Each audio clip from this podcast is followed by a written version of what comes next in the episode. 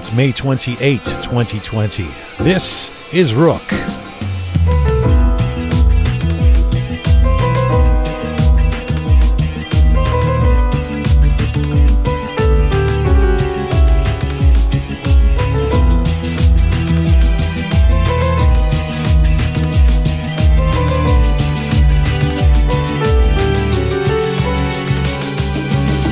Sibling songsters. If you're someone of Iranian descent somewhere in the world, it's a good bet that at some point you've heard the innovative sounds and social commentary of Abjeez, two sisters in their band originally from Iran and then all over the globe. Today, Melody in New York, Safoura in Stockholm, Sweden join me together for a very rook chat. But first, an acclaimed environmental scientist who, despite still being in his 30s, has already gone from being a deputy vice president in Iran to returning to the diaspora and a position at Yale. Kaveh Madani joins me for a feature chat. This is stories from, to, and about the Iranian diaspora. I'm Jian Ghomeshi. This is Rook.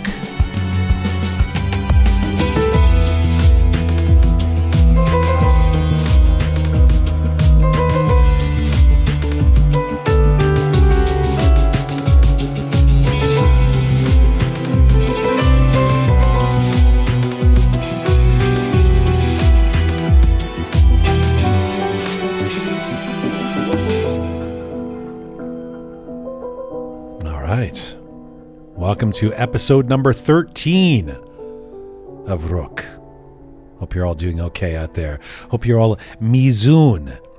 We um, we have a really big show for you today. Our biggest. This is our biggest in terms of length uh, so far. In fact, uh, and I have I'm surrounded. I have uh, Rook team members all around here in socially distanced distanced fashion, of course. Behind behind the glass, groovy Shaya. Hello. Hello, Hubi. Uh, yes. Thank I think you. you're lying because Yeah. you, you, you, you. uh, From across the glass, I can see it was a long, uh, potentially rough night. Oh yes. Actually, I I have a headache, kind of headache, but I'm fine. And You're okay. Yeah, I'm. I'm glad fine. you're okay. Yeah. Uh, Captain Reza is here. Oh, is that my new title? That's your new title. Oh, I was waiting. One hell of an improvement. I was bro. waiting until we're. What's it an improvement from? Uh, let's not get into it. Right, Cap- Captain Reza. Captain Reza is here. How are you, sir? Hello, Captain Very well. Oh, thanks, Shaya. Thanks, Jian. And in studio, albeit on the other side of the studio, uh, is Keon. Hi, Keon. Hi, Jian. Did you notice our names rhyme? Y- y- I did actually. It had occurred to me that Jian and Keon rhyme. Did you plan that? Um, well, I couldn't plan what your name is. That's already your name. Did you talk to my mom before this? Um, so you've been coordinating with Sarah on social media, and you have the letters for today. You're going to be doing letters of of the week in about an hour from now. Yes. yes, and I can't wait to read some of them. Pretty funny stuff, I must say. Mostly making fun of you, but I'll skip those. Thank I'll make you. look good. No, you can read those. That's okay. Um, you're also here because you're you're an Abjeez fan, right? I am actually. I think they're uh, they're doing something different. I mean, I always try to listen for new music, especially from the Iranian diaspora. So. Um, I like that they're sisters too. That's that's interesting. I, I can't imagine ever getting into a band with my brothers, so that's different. Right. Do you say dia- diaspora? What did you just say? How do you say it? I always I think say it- diaspora. I think it's diaspora. I always say things the way they spell. So di- Hmm. you're right, diaspora. I mean, I can't argue that. Sounds like Thank you're you perfect for correcting this me. position to read You know the what? letters. It's not too late to fire me. Uh, I I am very happy to have both uh, Melody and Safoura from Abjeez coming up in about an hour from now. Um, Melody in New York. Sephora in Stockholm, kind of around the world. Really nice to have you here, Keon. we'll get you. to you in about an hour. Captain Reza, Groovy Shaya, uh, we're all here. Um, let's get to our first guest, though, because um, uh, I've been looking forward to this interview as well. You know, for the majority of Iranian expats who have reached academic heights in the West after the 1979 revolution, migration has been a one way ticket. Even for academics who have stayed clear of Iran's contentious politics, the notion of returning to the old country is daunting for many obvious reasons. But you might say my first guest today was, albeit briefly, the most prominent exception to this rule. In September 2017, Kaveh Madani, a faculty member at Imperial College London and an alumni of Lund University in Sweden and then the University of California, returned to Iran to serve as his country's deputy vice president for the environment. What transpired in 12 perilous months that followed is the stuff of suspense movies. Fortunately for us, he got out and he lives to tell the tale. He was born in Iran and first left for his studies at the age of 22 and went on to become an acclaimed expert on environment and water supply. Last month, Kaveh was selected by the American Geophysical Union to receive the Hydrologic Sciences Early Career Award. Kaveh is a writer, a professor, and now a senior fellow at the Department of Political Science at Yale University. Kaveh Madani from Yale joins me today. Hello, sir. Hi, Jian. Thanks for having me on your show. It's uh, it's nice to talk to you again, and, and I hope you've been keeping safe during COVID. I'm trying. Um, so we've, I think, we are having a much better condition than many other people on this planet. So I'm thankful. I'm glad you're okay. I, you know, I would be remiss on a program uh, aimed at identity and the Iranian diaspora if I do not get into your harrowing recent episode of becoming a high-level member of the Iranian government and then needing to quit and return to the United States. But let's start with the environment because there, there's a a lot of conflicting information. It feels like about the environment in the era of COVID, and there are some that claim that this pandemic is a great thing in terms of amplifying somehow our appreciation for the natural world and uh, curbing urban pollution and destruction. This is due to lockdowns and quarantines. You wrote a piece in Medium in March called Can COVID 19 Create a Turning Point in the Fight Against Climate Change? So, what do you think? Is COVID some sort of blessing dressed up as the apocalypse?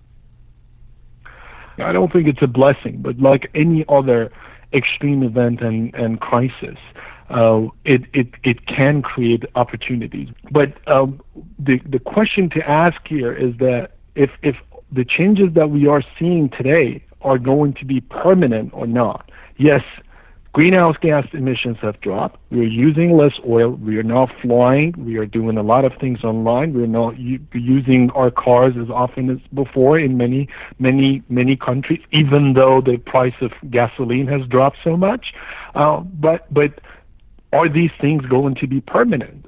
I, am afraid not unless we take necessary action. So we have to enable the future and do things which are good for the planet. Otherwise, experience shows us that once the economy of nations uh, gets worse, is if if people get unemployed, if if if um, factories fail, if, if businesses go bankrupt, then they have a big crisis, and and they want to avoid that. And when they want to avoid that, then they loosen the environmental restrictions. Right now, we are seeing things happening, uh, you know, with the U.S. EPA and Donald Trump. So we would see the same thing in, in some other countries, and countries try to catch up, and and and and then, um, you know, uh, kind of compensate for the period of inactivity, for the period of low production, Okay. and, and then take advantage of um, lower oil prices and so on. So we might see a big boost actually in in the environment or environmental footprint once. Um, this crisis is over, and we again, uh, you know, fight for um, make it, putting more money into our pockets. Let me turn it around and and come at it from a different angle, and and that is, let me think about how to say this. Should we blame the way we treat or we have treated the environment for COVID? In other words, as an environmentalist or environmental scientist, do you see any correlation between human created environmental calamities or situations and these recent pandemics, such as bird flu, such as SARS, and now, of course, COVID 19? if we wanted, like you know, talk about easy correlations, yes, this virus has jumped into our environment, has come to uh, jumped on humans because we got too close to the animals, right? We started eating them, and, and even in, in, in the last two decades, we have had a number of pandemics, you know, having the same kind of roots. One Right. from camels, and you know, then another from bats, and, and the same thing. But um, these p- pandemics and viruses and, and diseases have been with us for a long, long time. This is again another opportunity for us to think about our diet, to think about what we are doing to the planet. But you know, it's not as unique as many people say. But would it make us think about what we are doing? Yes. Does it result in a shift in behavior? I'm afraid not on its own. Without without developing new institutions I don't think that's going to change our behavior. Once this incident is over you would have your steak and and enjoy what you know your food. You would do things as before. And you might even care less about some of the warnings that we environmentalists um, talk about because you remember the point in time in, in, in modern times that all of us were so close to death and we had lost hope. So if you know that another incident like this is likely in your lifetime, you might tell me, shut up, you know, don't tell me about the future of this planet.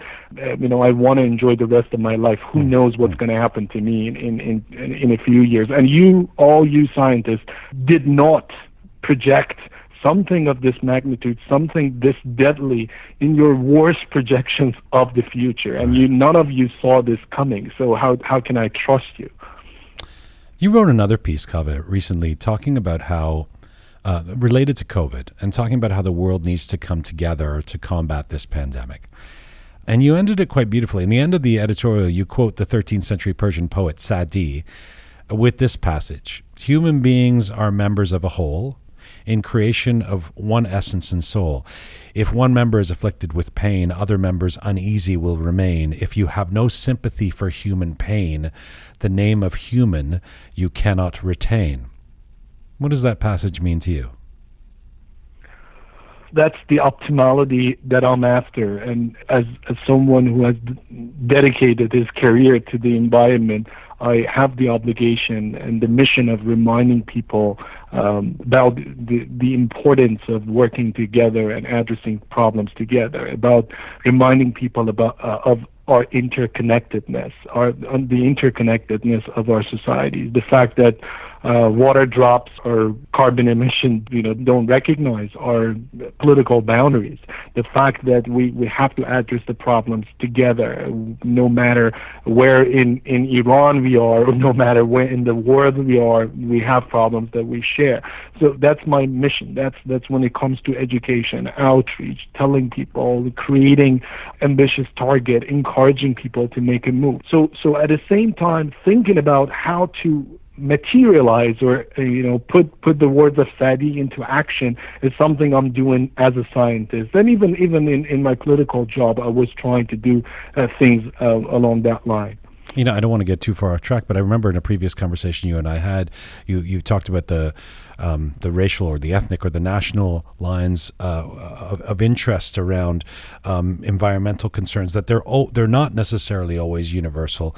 Uh, but when I think about something like um, climate change, I mean, isn't that isn't the whole point of climate change? Isn't that global? Isn't the ozone layer over top of Tehran and Toronto and Tbilisi? Uh, uh, doesn't that define universal?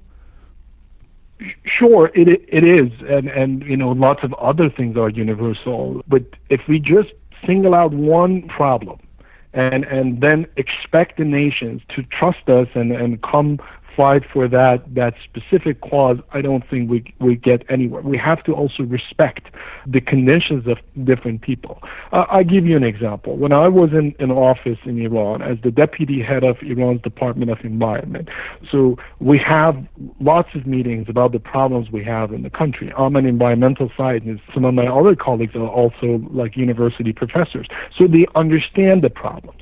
Now it comes to the action time. What do you do about this polluting factory or this petrochemical or this industrial farm, this city and that?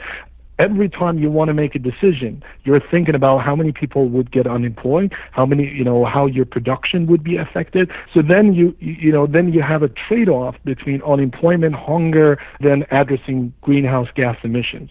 And then you think that what if I do it and others don't do it? And, you know, reducing greenhouse gas emissions, it's about the future impact. And can I make a sacrifice for the future and, and make people unemployed today and have them starve for the sake of the future. And and then uh, is this climate justice that we are after? The other thing is is you know people in the developing world always think that okay, we didn't create this problem. If you look at the, the cumulative emissions Right. of, for example, the United States, UK, and, and some other countries in the West, they're the ones who created climate change, right? It's a global problem, yes, but the ones who created the problem also benefited from it. The, the, their societies are advanced, they're in a better condition.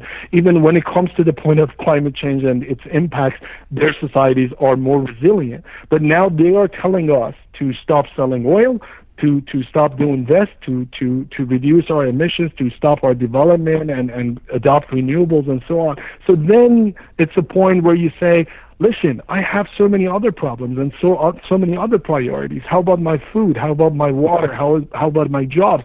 I, I'm not saying that I'm not going to address climate change. I believe in it, and I know that my nation is a victim. But if you want my my help, also like help me. So give me a hand, pay me, give, you know, uh, bear the cost, take responsibility for what you have done.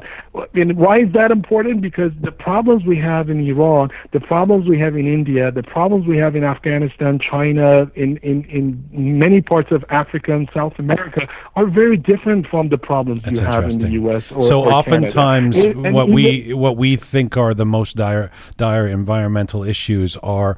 Uh, We're socialized to believe that because of where we live in the world, or uh, where our concern might lie. Yeah.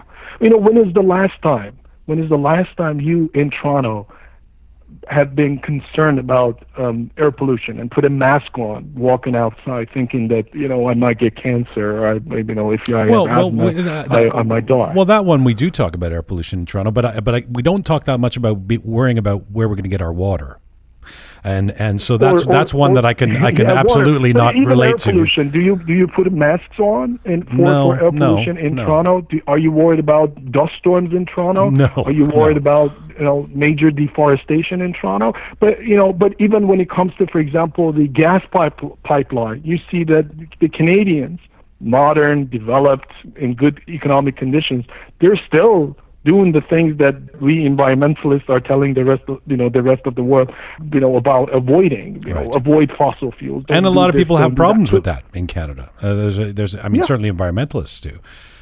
yeah yeah no no it, it is true but I'm, I'm I'm saying that when it comes to action then the policymakers of the modern world also implement things if the American society again um, when it comes to average economic condition, GDP, and everything, they're doing much better than the rest of the world.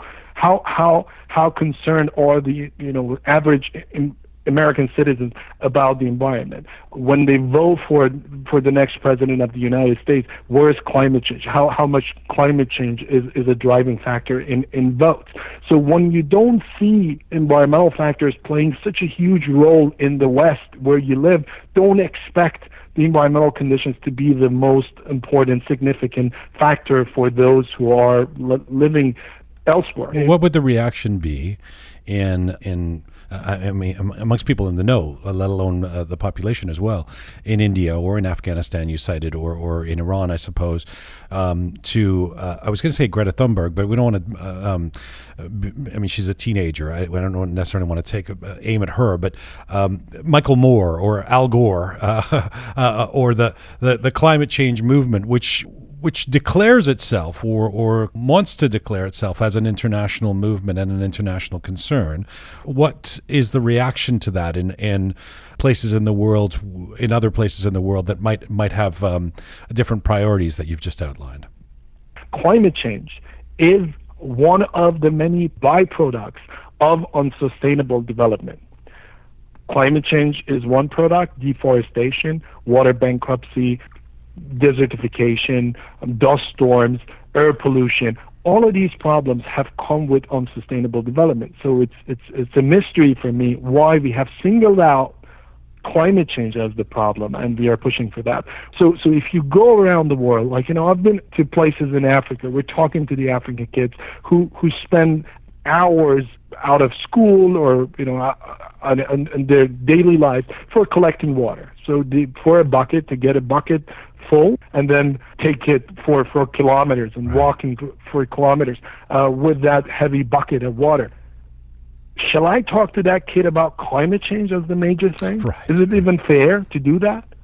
And is it fair to expect the people who are suffering from so many other things to think about climate change as their most important thing? a tremendous eye opener for me, even even in this moment around COVID, was Nicholas Kristof about a month ago in the New York Times wrote about the, the fact that the prescriptions for how we're supposed to deal with COVID are are sort of top down from the Western world as well, in in the, or or from the the developed world, I suppose. The idea that you have to wash your hands for 20 seconds constantly throughout the day. He pointed out that uh, there's billions of people, billions of people in the world who don't actually have the facilities to wash their hands in their own homes. So the prescription can't even work for those people, even if they were to want to be diligent about it, right? and remember, like this is not the mistake that would say like some ignorant people who have not traveled the world would make. You know, back then the UN Secretary General even made a video of washing hands and he got blamed for the same thing. And that that person you expect him to know this right? Who to know that there are billions of people who don't have uh, access to tap water and proper sanitation and they don't even have shelters. Like you know you say stay home stay home. Like okay i stay at home. Like which home? How many you know this small place that we are in this slum do you mean like we don't have so many many uh, rooms to be to separate ourselves from each other. And and then the other thing is okay we claim again being ideal and and sitting on, in our homes in in north america and not having sympathy for the rest of the world and and ble- thinking that we are blessed that covid-19 is here. Uh, the other thing we say is it th- th- this virus doesn't discriminate between the poor and and the rich that's a joke. Environmental problems also discriminate between the poor and the rich.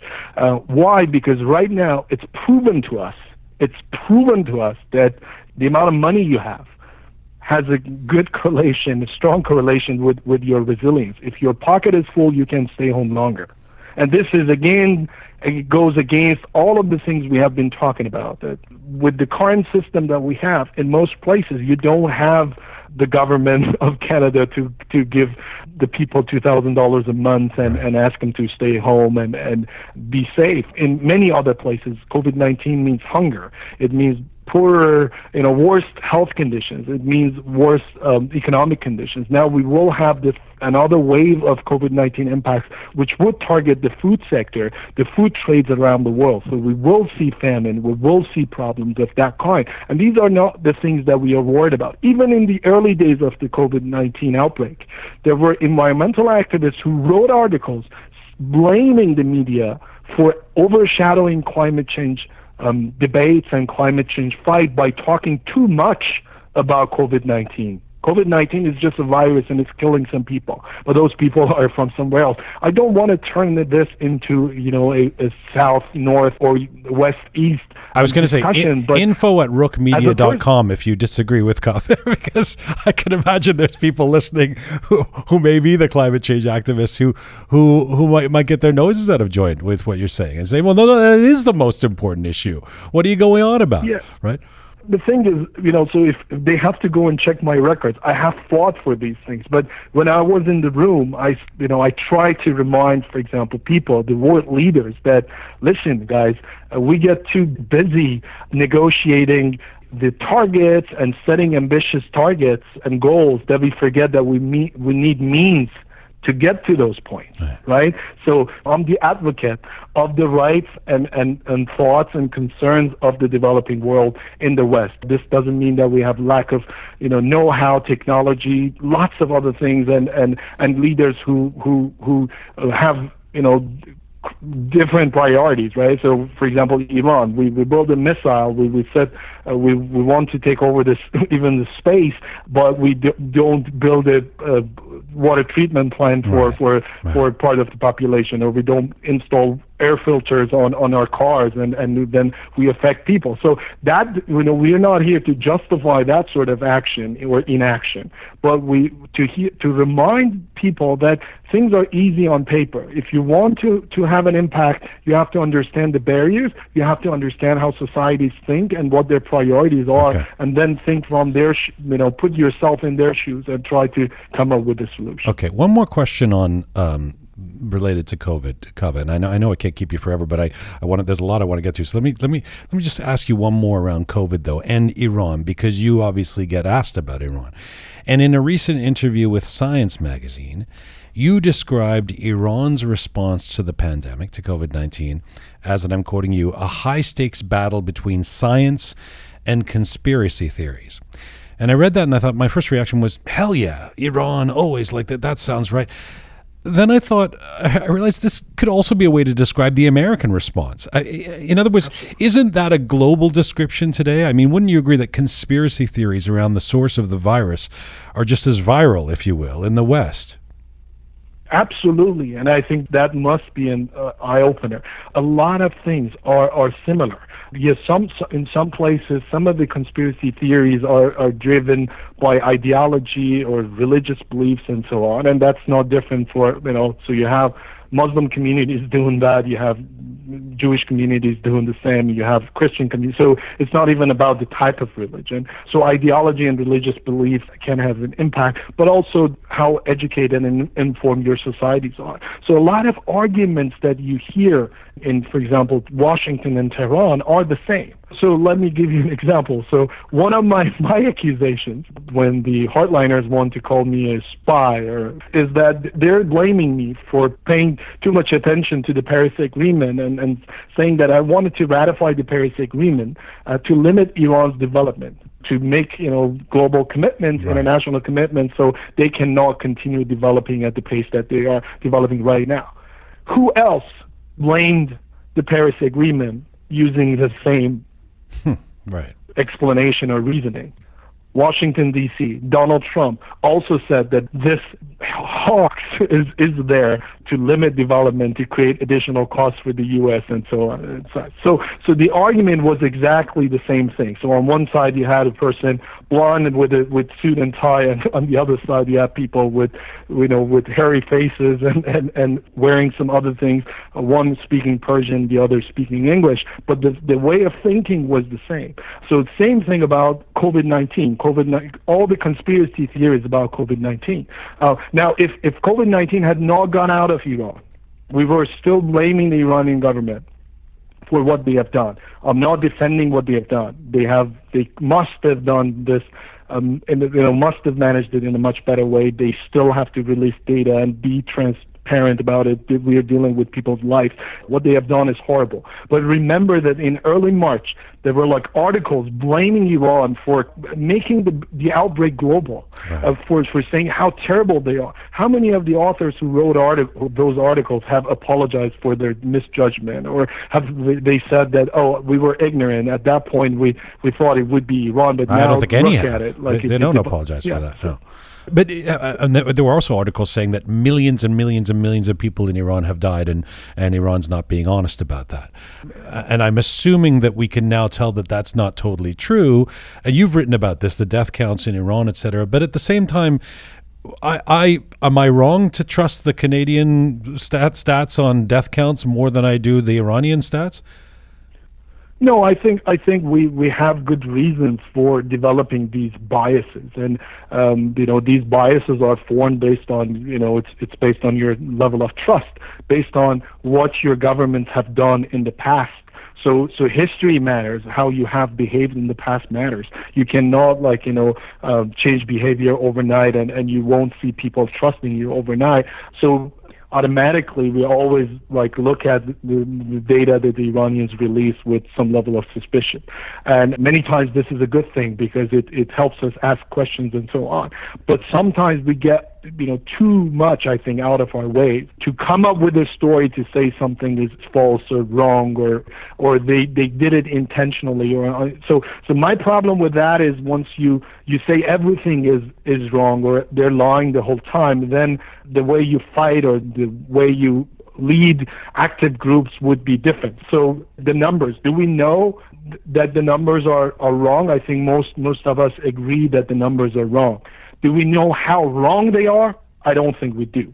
So that is the problem. Now, if you don't know how wrong they are, would that justify you coming out and saying that Iran, for example, the number of people who died in Iran by March 10 was 8 million people? I don't think that's a fair game uh, because even if you're, you know, you know that there's a lack of data, still you have to put science as a base of judgment. You have to be honest about what you're doing and your calculations and so on. So you you have people on both sides who create conspiracy theories. So conspiracy theories, as you correctly said, is not the problem of Iran. It's it's not the problem of the Iran, the Islamic Republic. Even Iran's enemies have, have come up with their conspiracy right. theories. It is a problem and when Iran, you have but not not solely. coming up Right. with conspiracy theories, the truth is lost. People lose hope, and and then um, the the argument and, and fights are not are more destructive than constructive. I, I mean, I do want to do an entire um, show episode just based on Iranian Iranians and conspiracy theories. So I'm not. I'm not exonerating us from conspiracy theories, but it just occurred to me that I'm hearing as much as uh, of that in the American media uh, and certain parts of the American media, etc., as I uh, uh, as might be emerging from Iran. I have to. So let's get into this. Your your time in the government in Iran. I mean, this was one of the major turning points in your career, or maybe your life. Your your decision to return to Iran uh, and joined the Rouhani administration as the deputy head of Iran's Department of Environment in 2017. Uh, this decision, of course, set in motion a cycle of events that uh, eventually led to, led to your early resignation and speedy exit from the country. I, I know you've been asked, Kaveh, a lot about this. Where are you at with the decision you made now? You, you've been called everything from wise to brave to naive to treacherous for taking that step to work with and in the Iranian government. If you could transport back to 2017, would you have made the same choice? if I had known that they will arrest me upon arrival at the airport and, and they will put a this ugly label of a spy on me, for sure not. If I have the same level of information and we go back in time and I ask this question from the vice president of the country, who you think you should trust, and you know that's what I did. Like I said, are you sure I get approved? I don't want to end up in jail. That was my question, and they approved me. They, their intelligence system, security system, apparently had approved me, and then you know they appointed. You know, so then the thinking on my my side was, will I do it or not? Is this a bribe actually? Because one conspiracy theory was that you know they're bribing me they want me to sh- shut up because i'm talking too much because i'm criticizing the system and i've written so much about you know misgovernance and, and bad management and, and so on and then you know we know that the, how the system is. We know that the chance of success is low. We know that it's it's very hard to do things. Like all the negative things that i'm telling you right now in, in this interview. Right. but but then there's a little chance of making positive impact. And for that, I have to make the sacrifice of moving, you know, living in Tehran instead of London, you know, working for, in, in that system, and, and then make compromises. Uh, some of those compromises were impossible to make for me, and I, I stood on, on those lines for, for myself, so I didn't accept whatever they wanted me to do, and that's why I'm here, not in in Tehran. But there were th- things that I could, you know, give up on, and and I did. And eventually, I decided that you know this is the first time that the Islamic Republic is making such an uh, offer, so it's an unprecedented thing for the people of my generation, and let's give it a try. Two years has passed, and what we know right now in my generation is that no, it's working with the Iranians. If you don't belong to the inner circle, if you get the same offer that I as I got, um, is impossible. So that piece of information didn't exist. We, we say that we, we, we say it's impossible. But now we have we know it's even worse. We assume that. But why do you you obviously you've thought about this. Why do you think the hardliners in Iran ultimately why did they view you as such a threat? Several reasons, and I still have a you know hard time understanding wh- what they're thinking of me. I'm still trying to to figure out what's in their mind, and you know, believe me, it's it's a it's it's really hard to do that. And I, I kept telling my interrogators that I'm tired of thinking on your behalf and and putting myself in your shoes and be the game theorist and and think you know think through the the decisions and and come up with something good. But I think uh, us in the West are a threat to those who are running the show, the system, based on all these things that we say, conspiracy theories. Because if, if they tell me that you can, you know, to, to cure your COVID 19, instead of using this drug, you have to use, I don't know, camel urine, then I would react right? Because I'm a scientist. I can't take it. I, I mm-hmm. immediately react to that thing. If they tell me that, and that was the case, our clouds are being stolen by the Israelis, and that's why we don't get rain. I react. I don't I keep my mouth shut. I, I react, and the people from, you know, a lot of us would do that. So first thing is that you're uh, thinking based on your knowledge and not the ideology of the, the the system, so you don't comply with that. The other thing is for 40 years we have said down with the USA, down with the UK, and, and you know, lots of things like that. And now we have an American educated person coming home, you know, American educated right. uh, British faculty coming home from Imperial College, by the way, the, the term Imperial right, also right. Uh, created a lot of problems on its own for me. And, you know, coming home and people are celebrating it. So th- there was a huge positive reaction to this appointment. And th- this goes against all the things that we have promoted for, for a long time.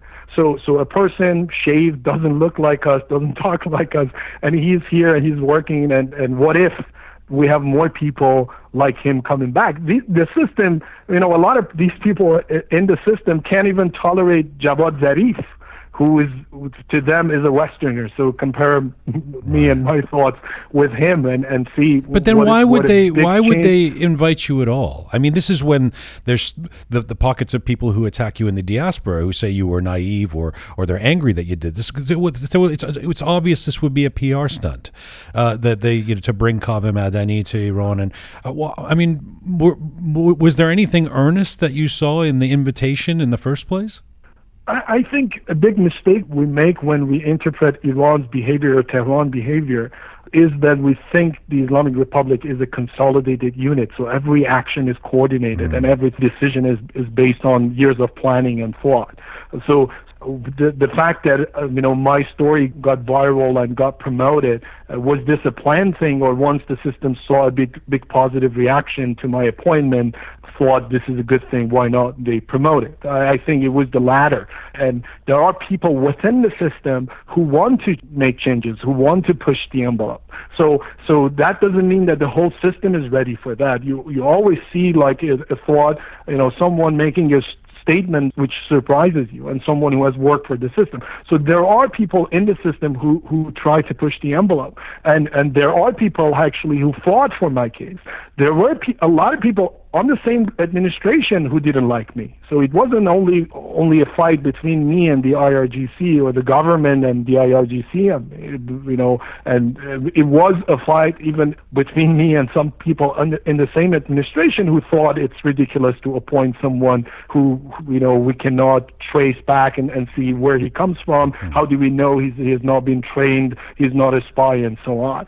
So I think this was the case, and I, I saw that you know there are like a few people who are inviting me and thinking this is a positive thing. Now remember that there were other roles that were proposed, and I didn't say yes to those. You know, I took the one which would minimize my level of conflict with with some uh, other parts of the system because if I had ended up in Ministry of Energy or Ministry of Agriculture, I would have been on a continuous fight with those people. I try to sit in education and outreach and those things, thinking that that you know doing something positive, increasing the level of information is an apolitical thing. So the argument that a lot of people are making is that if you work for that system, you're prolonging the life of that system.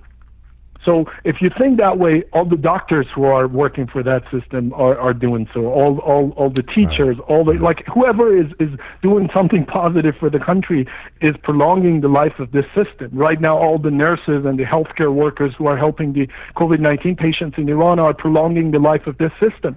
Uh, so I don't think it's, we can easily say that, uh, you know, people should not, should be given up on their roles and everyone must stop working for this system if we want to see a change. I think that environment must be put, like what you, you know, said. If climate change is a universal thing, Iran's environment is a national thing. And regardless of the political system, regardless of who is in, in charge, we need to preserve the resources. And if whoever, like, you know, 40 years from now, 10 years from now, two years, one year, few months from now, there's a new administration, there's even a new regime. You want the Iranians to have access to resources, to have water and, and land and, and so on. We should put a lot of these things above politics. And honestly, I mean, this is something that I probably would surprise a lot of people if I say it, but I think in the seven months that I worked for that system, I was much more impactful for Iran's environment that today that I'm working from miles away and, and my level of activity is limited to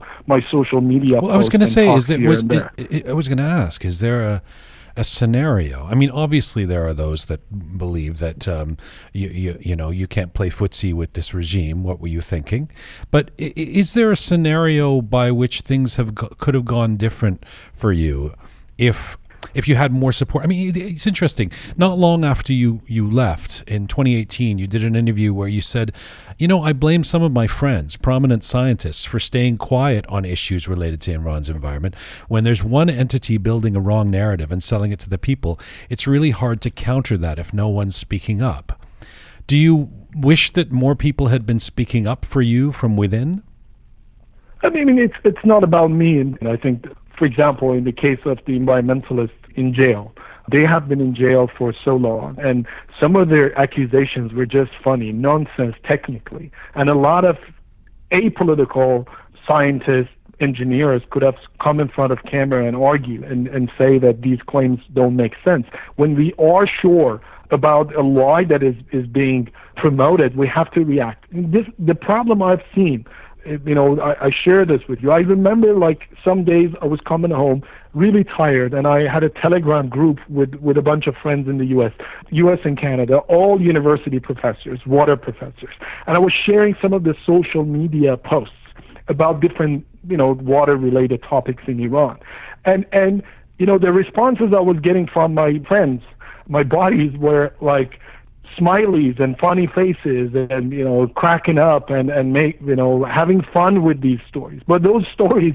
i was sharing th- those stories to get their sympathy not their smiley reaction. Why? Because i was telling them that these things that you think are funny and it's obvious that they're wrong are now becoming part of the narrative here. And who should who should debunk that? Who should fight with that? Mm. If you university professors are silent, so the children of revolution, all the people of my generation who have left Iran, I think they are not really contributing to today's Iran and future, you know, maybe future of Iran, but to, the, to today's Iran. Now, you cannot expect everyone to do that. We talked about rationality early in this this interview. So you cannot say that everyone must do something for Iran, but we can do things which doesn't take too much effort and they're not political. So a few months ago, one of my um, classmates from UC Davis, who's a professor now, had got a fund to do a study on Lake Urmia. He's American, and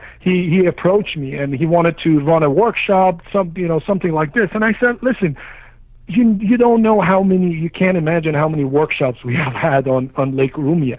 Instead of doing another thing, just go and create a collection of all the works we have done on Lake Urmia around the world. And he was surprised. In in a few days, he got back to me and said he had collected more than 300 papers which have been written in the past few years on Lake Urmia uncoordinated. We don't work together. We all are doing things in our, our silos. Right. And then when it comes to Lake Urmia problems, for example, uh, Iran might come up with the story of, yes, the drought caused this or climate change. And then we write things in our papers, but we never get in front of camera to tell the Iranians that this is a big lie. We, we, we don't tweet about it. We don't do this. So my thing is not to blame them for my failure. I think that if more people like me do things and, and travel to Iran and, and, and you know do more work, more outreach work, we can push the envelope. We can change the condition. Uh, that's that's what we have to do. We have to change the boundaries. And there are people in, in in the system who didn't like the idea of me getting appointed, but after a while they worked with me. And by the way, we have to talk about this because this perception that you cannot work with re- this regime should be further studied. Because what do you want to do with that regime? Do you want to change all the things about the environment and make major environmental reforms?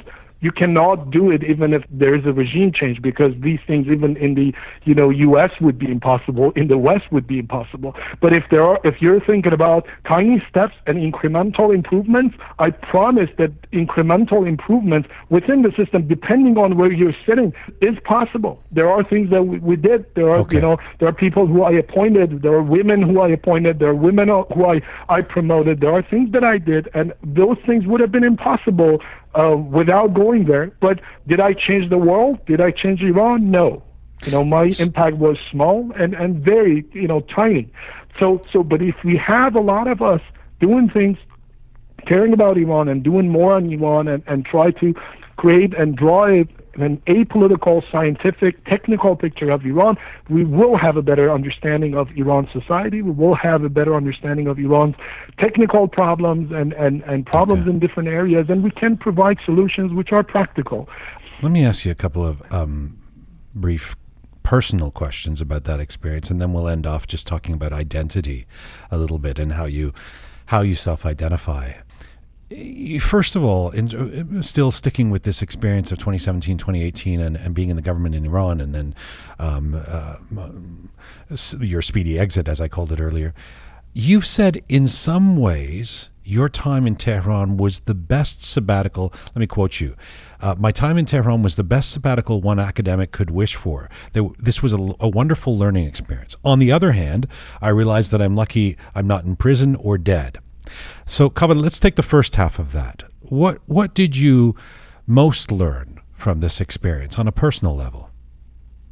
So they, called me a spy, and I was a spy. I was a spy for the Iranian people, Iranian Iranians living abroad on the government. I was one of those who got you know very close to the, you know went inside the system and, and saw how things are being run. I, I saw that there are a lot of good people who work at different levels and, and regardless of the system, you know, who's running the system, they want to have a positive impact. They care about Iran. I saw a lot of people who didn't like actually um, the ideology of the system, but are work, sitting in those positions and they're putting a lot of effort into doing positive things. So it surprised me how how quickly we got we could get together and and build some trust and get things done and that's a very positive thing so so a lot of things that i'm talking about or a lot of things that I talked about and got awards for um, got verified actually in, in my experience. So it was the best sabbatical in that sense, but it was a super risky sabbatical because I could have been in jail right now, or you know, you know, who knows what what else could have happened to me, and and I would have been just a hashtag on social media. And That's how- it. and how like s- so and how many other.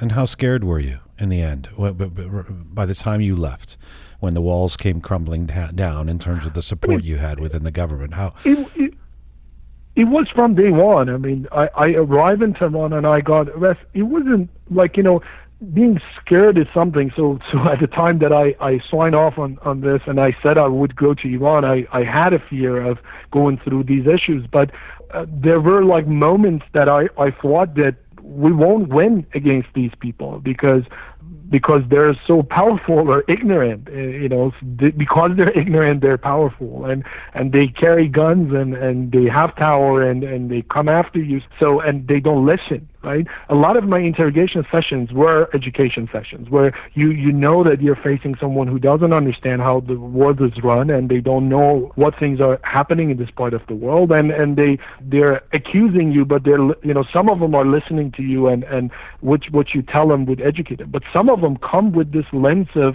just like they're pessimistic and whatever you say they they don't believe you because they think you're a spy. So as a spy you have been trained to lie. You have been trained to distract and so on. And I, was fighting that. I was i was trying to educate. I was trying to say okay you know let me tell you this. When they arrested me upon arrival they took control of all my emails everything right? Now the irgc has 13 years of my records. Every detail of my life. This is you know privacy violation. I was hurt. I didn't like this and so on. But i said i haven't done anything anything against national security anything about against uh, my nation so I, I'm not afraid of anything. They can go through this, and my my think, you know, now thinking of being naive is that you go through my emails and you go through my life, and you realize that I'm not connected. I'm not a spy. Whereas they're still trying to find something with, you know, in my emails and say you talk to this guy who is from Israel or grew up in Israel and, and then you're a spy. So you're dealing with ignorant people. This is my problem. This is what I found in Iran, that the level of ignorance is high. Yes, Iran is very educated. We have, you know, given degrees to people. We have, we are publishing a lot of papers, you know, in peer-reviewed journals or university students are doing great and they're coming to the best universities in North America, but the level of information is low. It's not only Iran, you know, US is the same thing. That's why you get Donald Trump and UK you get Brexit. So we have these trends everywhere. But but in Iran the cost of this is huge. So lots of opportunities are being um, killed by a system which which doesn't know that it doesn't know. By people who don't know that they don't know this is the problem. And they need education. They need awareness. And i'm not saying it's an easy thing but we also need fighters who would spend time on public education, raising awareness, writing things which are about today's Iran, contemporary Iran, explaining the problems, uh, how's the state of economy, how's the state of environment, how's the state of agriculture, um, provide solutions. Don't don't put a negative lens on it, and you know put a try to come up with to to come up with the stories that you like. Look at the data okay. and what you can extract and and use the language of science. I'm not saying we shouldn't have political forces and fighters. I'm not saying we shouldn't have people on on both sides. It's good. All of those can be constructive. But i think there's also a need for the children of revolution who understand that system and have been in the west. So the identity issue that we probably can speak about related to that. So these people can raise awareness can make a connection between the two words and, and can help with understanding the real Iran and help the Iranian public understand the real world. It's easy to sit down and blame and blame and blame, but if we only blame, if we only blame, then the public would lose hope. The people who would lose hope would do worse. And if, if you're talking about the environment, maintaining the, the level of hope uh, and, and, and keeping your society positive besides you know getting them scared of the bad bad future is the key to to making to promote changes. Okay so all of what you've just said almost all of what you just said leads perfectly to segue into asking you about identity um, as we finish. I'm, I'm, very grateful for the amount of time you're you're giving us. Hey, you, Kaveh, you've done a lot of interviews about having to leave Iran after you went there with the hopes of wanting to create change around environmental policy. You know, for the purposes of this interview, I did want to go deeper into how you self-identify and why why you would leave a seemingly safe and prosperous academic life in the West to enter that political mix in Iran. You know, you're an Iranian kid who who left in your early 20s. You studied in Sweden. You, you then did a PhD, postdoc in California. Uh, you've worked as an academic in Europe, then at Yale. Uh, you've spent almost half your life in the West. This may seem like a strange question, but what leads you to feel as Iranian as you do? Of course, as someone who grew up in Iran, I have some biases toward my country, and I I might care more about some of the problems that we have in Iran, and I, I, I think I, I know the language and I, I can explain things to people. So on, on a given day, if I can make a tweet about the problem in, in Kenya and, and Iran or the U.S. and Iran, I might choose to talk about Iran. But you know, if you're asking me if, if I feel Iranian or, or American or, or British, I, I think I'm I'm Iranian, and I maybe I, I lived too short in different places to to um, I moved from Tehran uh, to Tabriz, Tabriz to Lund, Sweden, and then a short period of time Waterloo, Canada, then California, then Florida, and then London. So I, I was just moving a lot, and that might be an indication of confusion, not not being happy with what I'm achieving and wanted more or wanting to be closer to Iran. But you know, I grew up there. I understand the problem there, and I, I think there are things that I can do which which are bene- beneficial to Iran, beneficial to the developing world, and that part of the world needs more more help. And there are tons of other people who can do the uh, the things I I do or say the things I I say or write the papers I write in this part of the world uh, on on issues in in this part of the world. But when it comes to stuff on th- that part of the world, I think there's there's so there's a big gap, and uh, people like me can help. So I, I thought I would enjoy doing things for my country, and I, I tried it. And I'm paying a huge cost for it. Every day I wake up, and there are you know there are smear campaigns, attacks. Still, I'm getting attacked on my social media. Any post I, I put on social media, there is something underneath uh, from people in, inside the country who think I'm a spy, from people on this side of the planet who think I was a traitor and I shouldn't have gone to Iran to help that system, and I had plans to, you know, make money and and and uh, live close to power. So I'm paying that that cost, but I I think I I'm still enjoying doing things for Iran. Uh, that might be just an emotional thing. I'm I'm enjoying doing things for the environment. Isn't that an interesting paradox? What you just said because you, with uh, with you, you you went back to Iran and took that high profile, profile government job, and you were considered too Western by some. You've said it in this interview, but you know they just saw you as some Western guy coming in trying to move in on the action, and and thus untrustworthy, uh, if not a spy.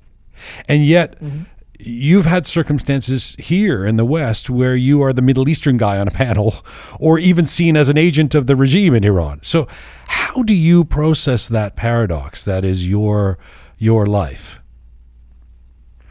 I mean, I, I don't, I don't know uh, if I have the solution for that, and I still know how I na- I have to navigate through. But I know myself and I know why I made that decision to go to Iran, and I know why I decided to to exit, what the circumstances were, and and what drove my my decision, and what I accomplished in Iran, what I learned in Iran. So uh, the only thing is that I trust myself and I continue fight for what I think is right. I might be wrong. I might be totally wrong. That's what we learn in science that uh, we can be our judgments can be uh, totally wrong. But that that's something I have to live with. Um, yes, when it comes to um, when I talk about some of the problems in Iran, for example, people think that I'm justifying the bad actions of the government. Uh, if I'm saying that yeah, you know, the decision to do do this was right, I'm defending the dictator or, or I'm defending a certain group within the system that mentality is there. I still get stopped at borders. I'm being questioned for the seven months I spent in Iran, even though at that carrying an Iranian passport, I get stopped at every border. Even though in Iran, in every interrogation, I had to I had to prove to them that I am not a dual national. I don't have a second passport. So it's it's a paradox. It's a it's a big cost that I'm paying. But I think anyone who gets into speaking science and speaking about facts and trying to come up with the right narrative would get that. Because, well, that's interesting. Because that's interesting to I, me. But what's interesting right? about this is you're an environmental scientist. You're an environmentalist. I, I, I, probably have some outdated notion of like environmentalism as benign somehow, but it, it doesn't, it hasn't always seemed like something that would be dangerous. But uh, uh given what happened to some of your colleagues in Iran in 2018, uh, it has been. And as someone who's fought on the front lines of the environment in different continents, do you think being an environmentalist in this day and age is inevitably a political struggle? I think environment has the power to unite. For a long, long time, environment was a safe space. Maybe even the the government, the system, let people uh, talk about environmental problems, Lake Urumia, air pollution, this and that. So, so they don't talk about other matters. But now we are at a stage that environment can unite forces. Um, whether you are in opposition, whether you are a reformist or a, a, a hardliner, you know, left, right in Iran, you care about Lake Urumia. You care about air pollution. You care about this. If, whether you're Shia, Sunni, where you come from, you care about these things. And and so environment has has a has a strong potential for uniting people against systems. And once you're out and, and um, asking for for your right to have access to clean drinking water, the, the recent incident that we have seen in Iran the last few days that everyone is now talking about in Khuzestan, then you know no one can stop you. People have a hard time saying that you did the right thing for, for you know coming out and asking for your water right. So so then we we get to a stage that the environmental space can get abused by people on both sides. So a system which doesn't trust people always questions you why the, why do these people spend so much time hours actually in the field trying to save cheetahs? Why why are cheetahs so important? We are seeing people dying. Who cares about cheetahs? 50 cheetahs. We don't want them. So so you can't explain why you mm. do hmm. it because there is no income there is no money there is no return. For a system who has got you know used to doing things for money doing things for profit understanding why environmentalists are doing these things is is nonsense so the environmental space is getting abused and this is not about iran this is not about this is again another mistake that we make and we think it's it's only Iran which has got paranoid about the environment. I'll give you an, another example. I had a, an Egyptian diplomat as a PhD student in at Imperial College. We were working on the Nile. Two years in, into his PhD, the Egyptian intelligence realized I'm not a UK national. They thought that I was an Iranian British. And and once they realized I was Iranian, because they invited me to go to Egypt and I said I can't come, I can't get a visa, they realized I was Iranian. They got paranoid. They didn't because they didn't want an Iranian to have access to Nile data. Now, again, like what we, you know, we make fun of the Iranian intelligence, uh, thinking that they they don't know what's happening. They think we will like you know we don't have access to the data right. that they're talking about because the satellites are everywhere. We can't collect the data from the satellites, uh, but they don't have the intelligence units don't have the the right I, I think training and education. So so they got paranoid and we had to take action on that and and we I even had to you know let this student go to my colleague because you know, they, they couldn't stand my name on his dissertation and they were so paranoid that the student was under pressure. So that's Egypt. Um, in Israel, we have the same thing. In Iraq, we have the same thing. And, and so a lot of countries, we, we are seeing that increasingly this, the environmental space is becoming problematic. The number of people who have got killed around the world, the number of environmental fighters has been huge, especially in, in the developing world. So this space is increasingly getting securitized and politicized, unfortunately. When when Netanyahu or Donald Trump or Pompeo talks about Iran's water problems, the normal reaction of the system is to say that okay now from now on whoever talks about environmental problems in Iran is is in alliance with right. with Donald Trump and Netanyahu so you're a spy. So sometimes it's you know people who get caught in in, uh, in the middle of this politics. And I think the you know the the innocent people uh, who are in jail the environmental group is is is no exception. We you know one Iranian Canadian died. You know now we still it's a mis- mystery for like you know what happened. They just come and tell us he committed suicide. That's it. And and then eight more people um, you know so one of them now released but eight other people have been in jail and and and you know, who knows they can go get back to field and help and, and and so on. And these are the people who who thought they can. The environment is apolitical. Doing something for cheetahs would not hurt the their system. It would be good for for for the for the nation, for for everyone, for who, whoever is in, in power. But it didn't work that way. So that is that is really really frustrating. Now the way to fight that, we have two options: either shut our mouth up and, and say, okay, they, they don't let us do anything.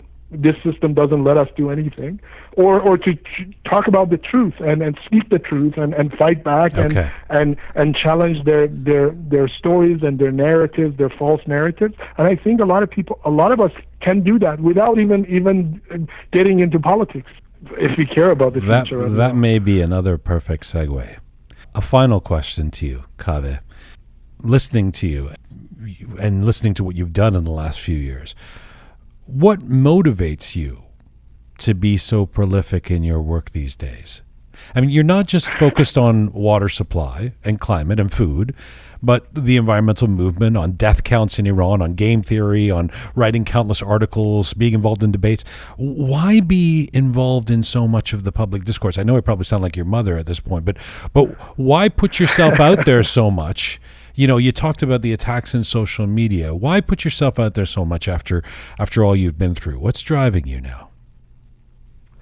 I, I understand and, and feel that the, the things I do are also rewarding and, and have some impact because on a daily basis, besides the attacks that I get, I also get a lot of likes or a lot of messages of people who, who appreciate what I, I'm doing. I, I get notes from teachers who who, who thank me and, and say that the videos I, I put online were like shown in, in, in their classes and the students like them. They ask me for solutions. They ask me for material to share with the student. I still have a lot of colleagues of mine who contact me, ask me questions like, you know, on what to do and, you know, they check with me if their idea is, is good or not, you know, when it comes to education, when it comes to solving one problem um, somewhere. So, so I think what I enjoy d- doing is, is, is helping with problem solving. That's the nature of, of the person who, who is in academia. And I, I picked the area I've picked is complex systems, complex human nature systems. So,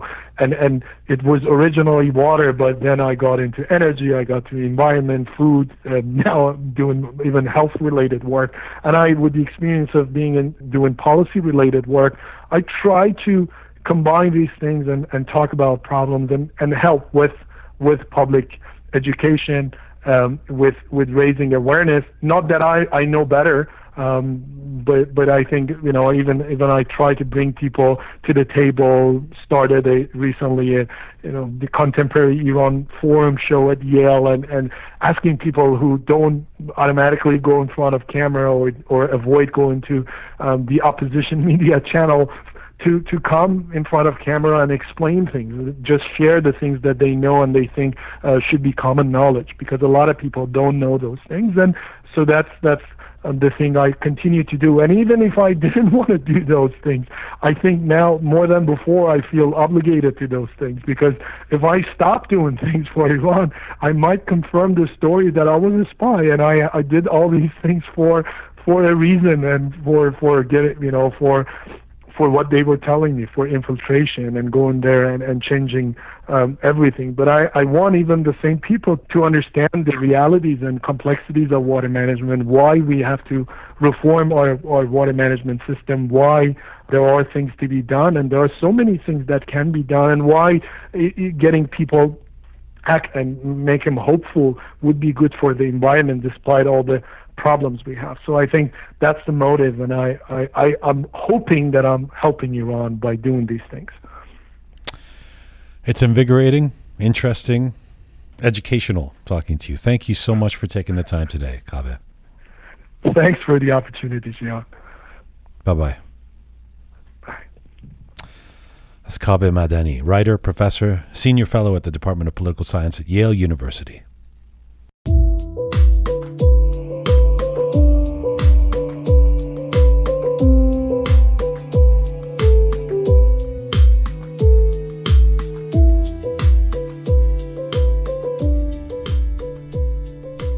Interesting guy. Kaveh Madani. I presume we're going to get some response to that interview. He said a lot. There's a lot to say there. I, I am back here. Uh, well, I haven't. I've been here, but Keon is back here in studio. Hi, Keon. Hi, Jian. Reza and Shaya. Captain Reza. Groovy Shaya. We have some uh, some letters to get through before we're joined by Abjeez the band the duo, that is, the sisters from different parts of the world joining us. Um, so, Keon, you know this. I'm very glad you're here to do letters with us.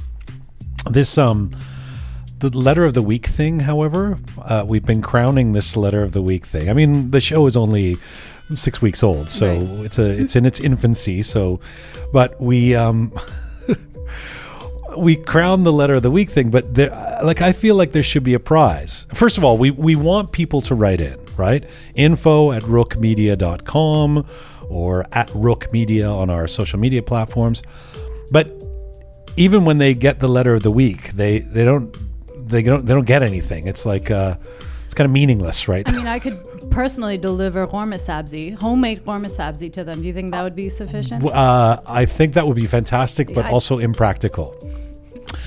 All I have is time these days. I mean, I'm stuck at home. So if you so really want them to write in, So we have. Uh, I was thinking about like, uh, actually, just really, I thought, what if we made rook mugs, right? That We- works we could too. hand make. We could buy. We get like cheap. Uh, you know. cheap. I don't. Oh, you I, if wait, you want uh, people to write Don't, in, dude. You can't reveal what you're gonna like. That uh, I don't know. I'll think about it. I mean, Ghormeh Sabzi was my best idea. Yours was the Uh, mug. You, do, first of all, first of all, do you know how to make korma Of course I do. Do Mm-hmm. you know how many hours I spent learning how to make Ghormeh Sabzi this whole quarantine? Do you make it like like Annually. Asil, ghormeh sabzi, asil. I don't know what that means. Right. See. I the other reason why Keon is here and is and she's our favorite, my favorite member of our team is because her Farsi oh, is stop. decidedly worse than mine. Yeah. I'm so glad to hear. That. Or, but that's debatable. or pretty much non-existent. I don't know. Farsi half like... any? بله حرف میزنم بهتر از شما Oh my برو god. گم شو The worst. oh. That's not. I know all the swear But words. and Don't that's say why- that. You've already. This is. All right. We, Okay. should, we well, should do this whole. We should do this whole thing in Farsi. I'll just. You're, Just I- really I'm test it ready. out. I, well, but it's an I don't Engl- think you are. Okay, so we'll come up with something uh, for the winners of the letter of the week. But we do want people to, to write it info at rock, rockmedia.com or. Um, so uh, why don't we do the letters? We, we've got to get to Abjeez. So uh, Let's go- get go- to it. So, okay, so last week, uh, episode 11, we had Hamid Salimian on. He's the chef extraordinaire from Vancouver who has won all these gold medals in the Culinary Olympics. Um, fascinating stuff. That was terrible. no, it was good. It was good? Yeah. Okay. It was bad. We're anyway. still on, by Yeah, the way. Should I start again? No, that's you fine. Can't start again, Yeah. Keon. Just keep going. Damn it. Okay. So we had lots of letters uh, and as well as posts about Hamid and all things food related, of course. I mean, that is what he does. Mm-hmm. Yes. He's a chef. Uh, so we had Negin Dusti on YouTube. She said, Thank you for this interview, Jian. What a pleasure to learn about Chef Hal. Ham. I was about to say Halim. Chef, Chef Ham- Hamed Salimian. Yes. Uh, I felt both very proud and overjoyed as an Iranian to hear about Hamed's love of uh, food and culinary accomplishments. I'm fortunate to call both Vancouver and Toronto home and cannot wait to drive to Granville, Granville Island, uh, Island to visit his restaurant and enjoy one of his dishes soon. With Yes. a thumbs up. Very nice. Somebody who appreciates uh, Hamid Salimian. He's got that um, restaurant that they're hoping to keep open, that they're just doing takeout for now uh, on Granville Island. So if you are in the Vancouver area in Canada, by all means. For sure. Uh, we have Beth Beish. I'm hoping I'm pronouncing that right. From YouTube, she posted Food is the great unifier between all cultures. And now I'm hungry. Happy face. Isn't that the truth? That is the truth. If there's one But- thing that brings cultures together, it's food. Right. By the way, I don't think Beth Beish is from YouTube. She she posted you know on what, YouTube. Jian? I'm walking out. you everybody Already? knows what I mean. All right, but she. I just want to make sure she's not an. I, I assume an employee Well, you of never YouTube. know. Right. She might She be. may be. Uh, Let's Correct. look her up. All right. Keep going. That's fine. Uh, okay, so we have Amir Nickdell. He mentioned he wr- he wrote to us. saying- Amir Nickdell. Nickdell. Okay. Yeah, interesting name. Half Iranian, half English, I presume. Uh, I love Iranian Which food. which part is the English part? Nickdell? Nickdell? Um, that's, that's not Iranian. Nick is the like, Nickdell. Like Willowdale not and Nickdale. Nickdale, Parkdale, Nickdale, no, Nick Nickdale. Nickdell. Nickdell. What does that mean? Keon. It's not Nick Dale. It's Nick Dell. Listen, man. I They're was gonna. I knew this was gonna happen. They were gonna get Nickdell. very Nickdell. They're, Nickdell. um, My apologies to Amir Nickdell. I mispronounced your name. So All anyway. all Persian. Yeah. Dearest Amir wrote saying, I love Iranian food. It is the best food ever. One of the best things about Iranian food is when it comes when it comes to vegans or vegetarian people. If you look at many dishes like the ghormeh sabzi, all you have to do is take the meat out and add vegetable or just eat it as is. Please don't kill me, lol. I know you love your ghormeh sabzi. don't we all, Amir? Don't we all? Thank you for that, Maybe you would have gotten some if it, if that was the prize. You know, Wait, the- he, that's not the letter of the day, is it? well, it very well could have been. You know, I, I would pick it based on that alone. Oh, well, don't you pick it? Is that the you you pick the letter? exactly. Oh, okay. So first of all, is that uh, is that okay to take out the the meat and just then it's just vegetarian? I mean, is ghormeh sabzi ghormeh sabzi if it doesn't have meat in it? I know Listen, that's I like my meat. It's you're asking the wrong person. Reza, Ask Captain Reza? Like that depends on a lot. Uh, that depends on the person because some people like wouldn't even eat the food if it's been in the vicinity of meat. Some people are pretty Right. extreme. Right. So for those people, they can't just take the meat out. Right. And I feel like yeah, Kian is kind of right. Like without the meat, ghormeh sabzi is like I don't know. It does. it It's, wouldn't it's taste missing the same. something. It- I mean, it's still warm sabzi. It's sabzi. It's, it's, It's yeah, exactly. just fried sabzi. It's ghormeh sabzi. It's Um, gourmet. yeah. all right. Well, thank you for that, Amir Nickdale. Um, let's uh, move on. What else you got? So next we have Saeed Nouri on Instagram. He wrote, "I love you, bro, comma. Now we have a great talk show. Heart, heart, heart. That's great. One too many hearts, Saeed, but Thank you, bro. Thank you, bro. For I appreciate that. Very nice. All right. So on episode 12, we posted that earlier uh, this week. We had an interview with Bahman Farmanara. I'm a huge fan, by the way, uh, the iconic Iranian filmmaker. This was a remarkable interview given his candor and how brave he is. While in Tehran, taking this chance to speak about his work uh, in the.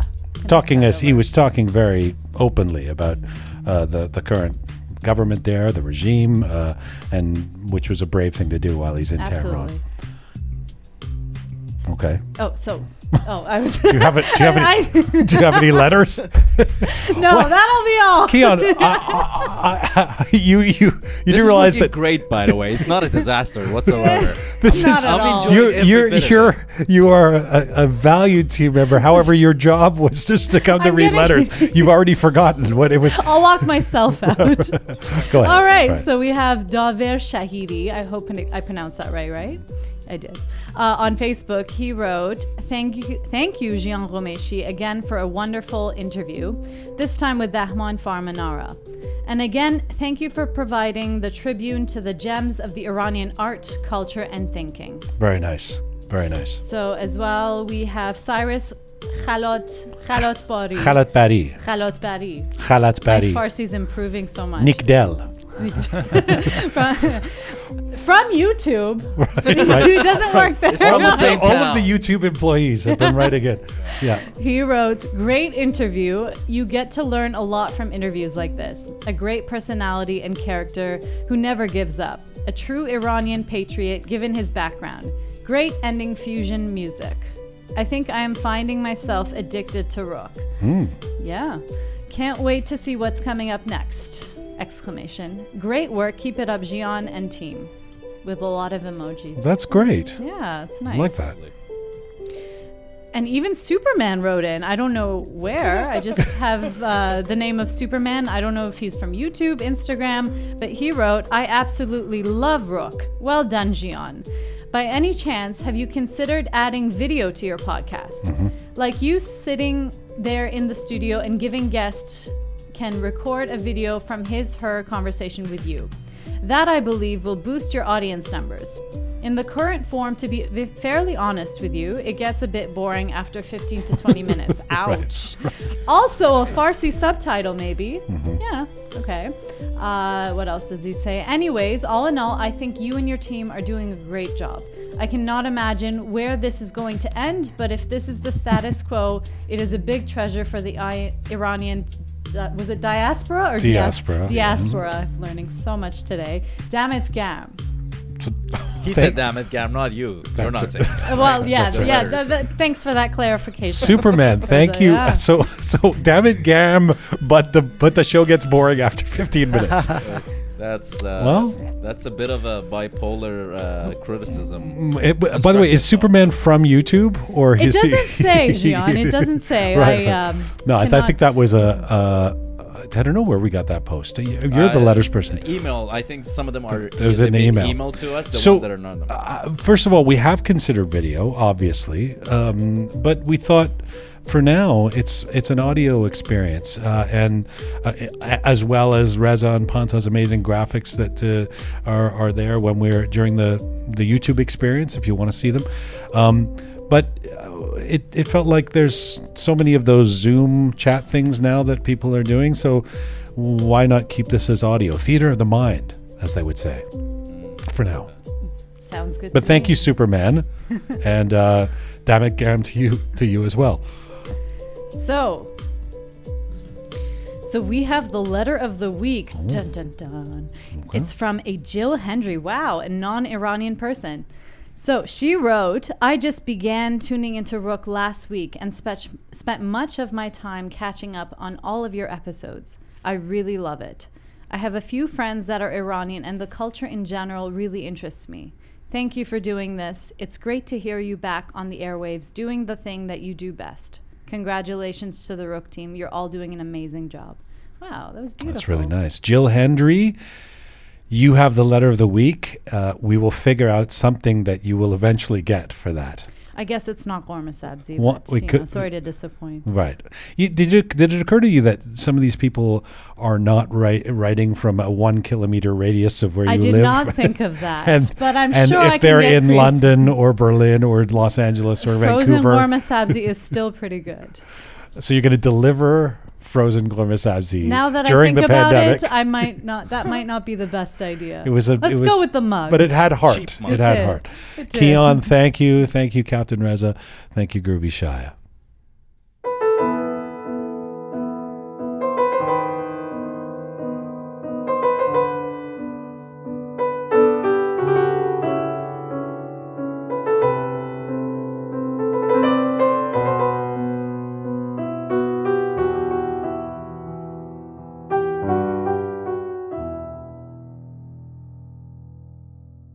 This is Rook. I'm Jian Ghomeshi. While some are inclined to dismiss or ridicule artists when they speak about subjects other than art, others hold that artists often serve as society's conscience. In times of social and political strife, an artist's role becomes particularly important. Given the social and political currents swirling in Iran in the, the past four decades, some musicians in the Iranian diaspora have seriously considered how they can best wield and leverage their potential as artists to bring to light not only social injustices but other issues and concerns of the society. This is especially noteworthy because musicians who reside in Iran can generally be voiceless due to the extreme limits on freedom of expression and political repression. So, with all of that said, take a listen to this.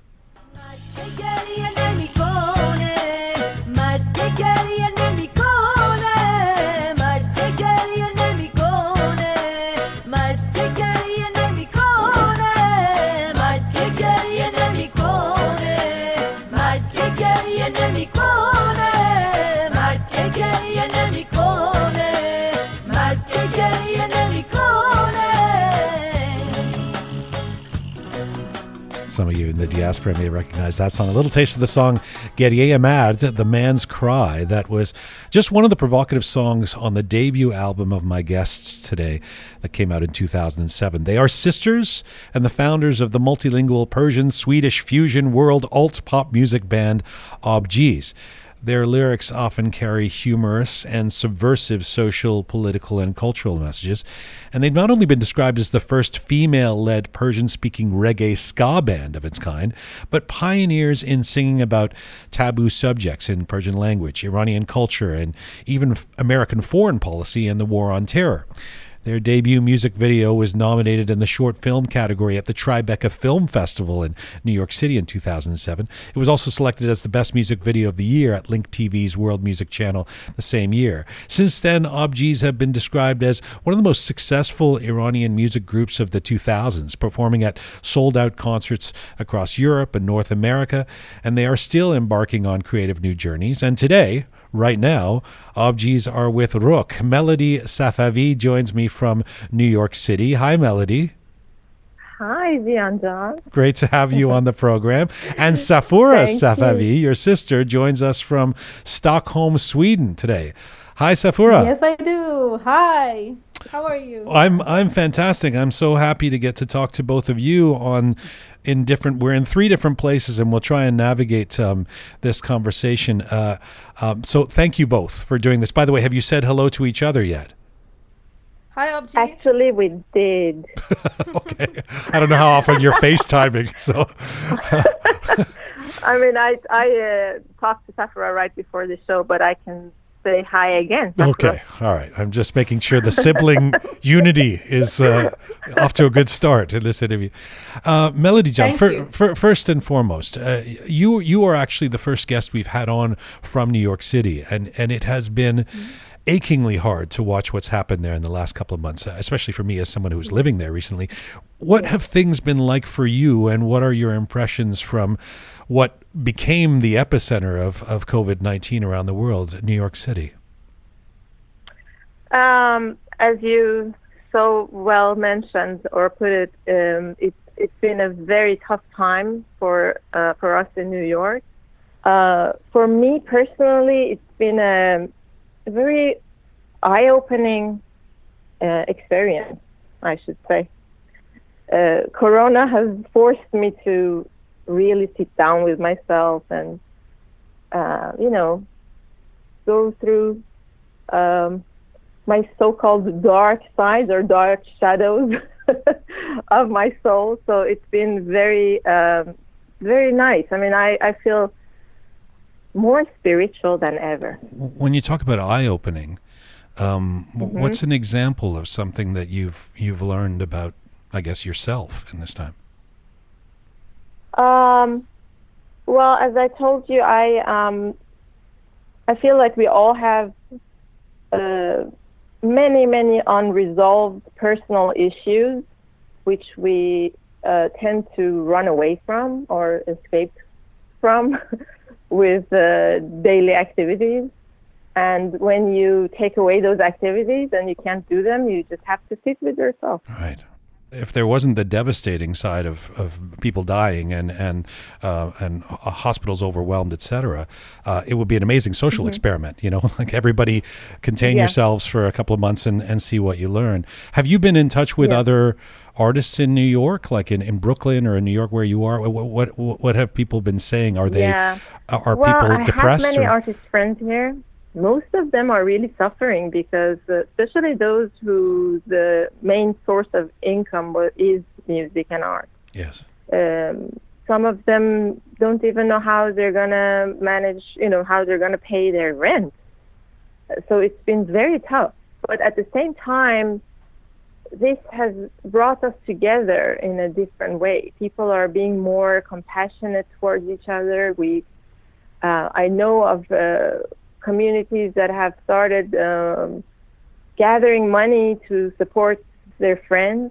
You know, we somehow we all uh, have to go through the same experi- experience, regardless of our background and our financial situation.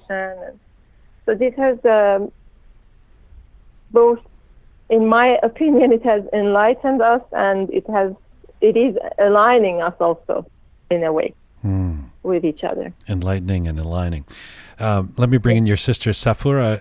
This is a whole other thing. You're in Stockholm, and and Yeah. many people may know S- Sweden stands out in its approach to COVID nineteen.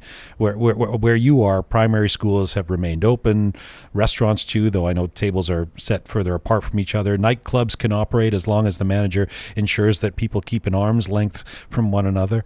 What's it been like living in a country that the rest of us, the, the rest of the world, is looking at either with pity or envy because uh, you've been taking a different approach there? Well, um, I think that for me, being like um, partly Swedish, I mean, my mentality is quite Swedish. I was only five years old when I moved to Sweden. Um, so for me, it is kind of natural in somehow, like the the way this, Sweden is dealing with this situation. It's a very Swedish way of dealing with the situation, I think.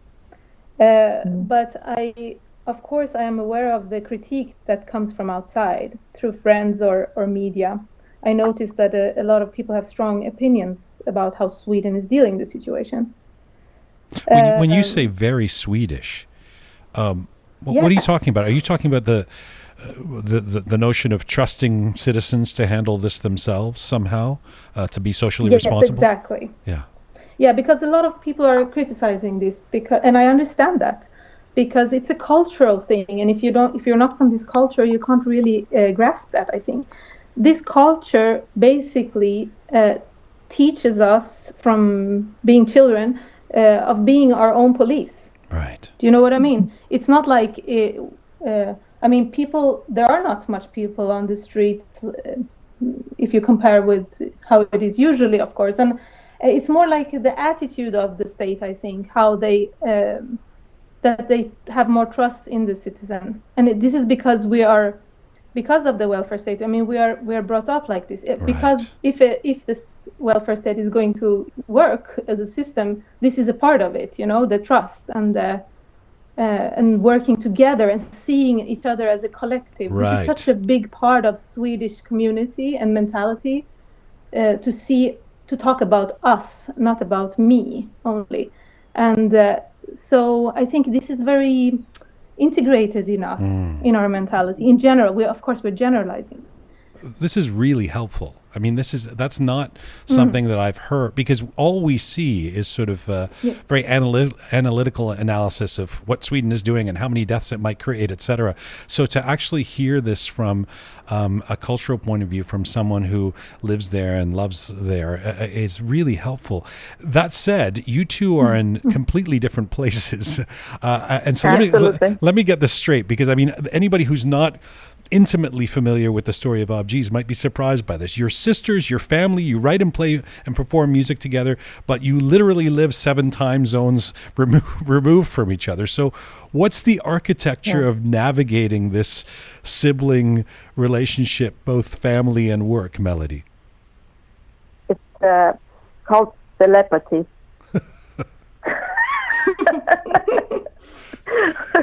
we work through telepathy. No, just kidding. Uh, well, it's hard. It's been always hard, but um, if it wasn't because of uh, the internet, I don't think we would be able to work. So, um, actually, on the contrary, we try to keep away from each other as much as we can in order to be able to survive. uh, Duri och Dushi, have you heard about it? Sure, that makes sense. Yeah. Uh, I mean, jokes aside, it would be much easier for us to work if we were in the same country. And as a matter of fact, most of the songs that we love ourselves that we've done has been made uh, at times when we were together.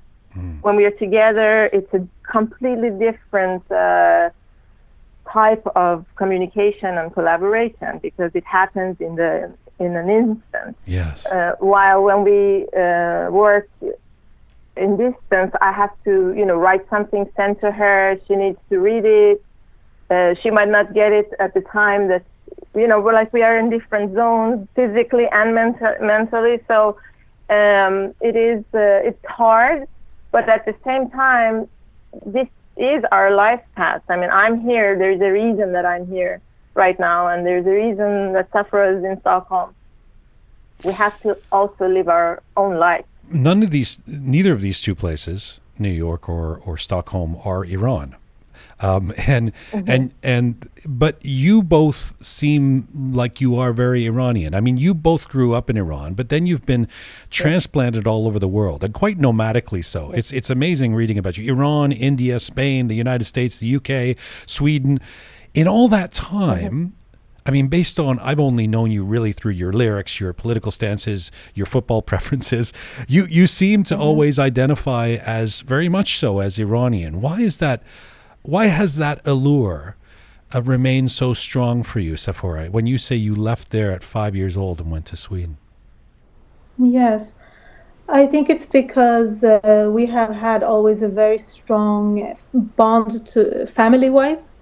Um, I mean, as a family, we are very um, connected with our parents and my our brother Sufi, and um, so we have, and also language. I think is a very a big uh, plays a big part in this because since we came to Sweden, my parents uh, always spoke Farsi with us at home. For example, um, a lot of parents mm, start ta- speaking the language of the new country to help their children, but they didn't. They they continued speaking Farsi, and uh, so the language and also the uh, age difference because uh, both uh, my siblings Melody and Sufi are quite much older than me, so they were like teenagers uh, when I was uh, five years old. So they they already carried the Persian culture in them, like.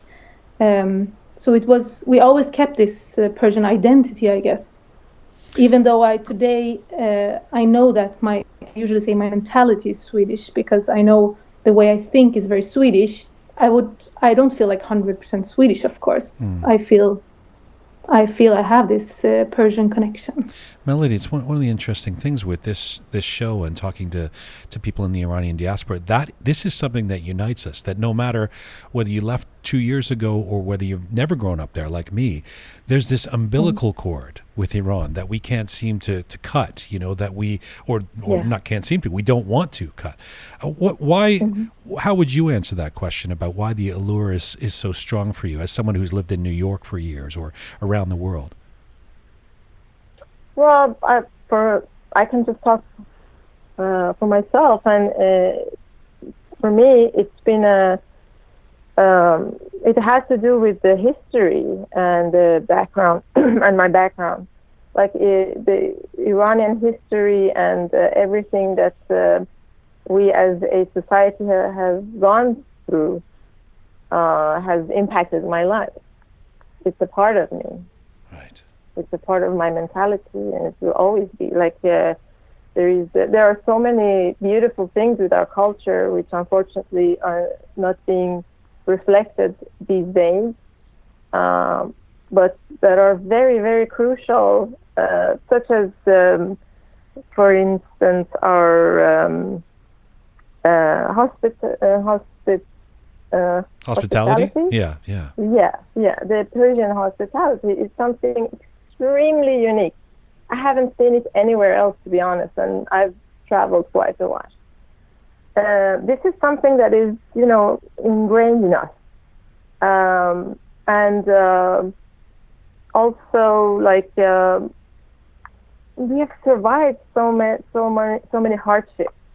And we are still doing and we are right now going through so much hardship in our country but we still have that connection that love uh, which is you know these are all effects of the coronavirus and my uh, right, Isolation. Right. You're, you're eye opening. Yes. But- can can, can I can I ask you this? Before I want to get to the, the political lyrics more more specifically, but just as a question while we're on this question of identity, um, do you do you have you guys ever had pushback from people in Iran or or other Iranians who would say? Uh, enough you know with your political stances or your lyrics etc you guys haven't even lived here for a long time. You're you're not even here you know. Have you ever heard that kind of criticism Safoura Oh yes, of course. Um, of course, we've heard that, but we also, I must say, uh, we don't have that many political lyrics. Actually, they are more social critical, and this has been a deliberate choice because uh, we we feel that what we have wanted to address are questions that we ponder upon ourselves uh, as sisters, and uh, a lot of we have in our Persian society is uh, are like social um, issues that we need to to deal with, and uh, uh, it, as any culture have these uh, social issues, of course. But uh, so we have um, deliberately mostly talked about social issues, yeah uh, but uh, of course we have had um, we've had critique about that. but even the social issues when you when you write a, a, Less- a fun song about social Khostegari i'm sure somebody says how dare you right No, less actually. To be honest with you, much less. I, because the social critic lyrics are also melody uh, writes the lyrics.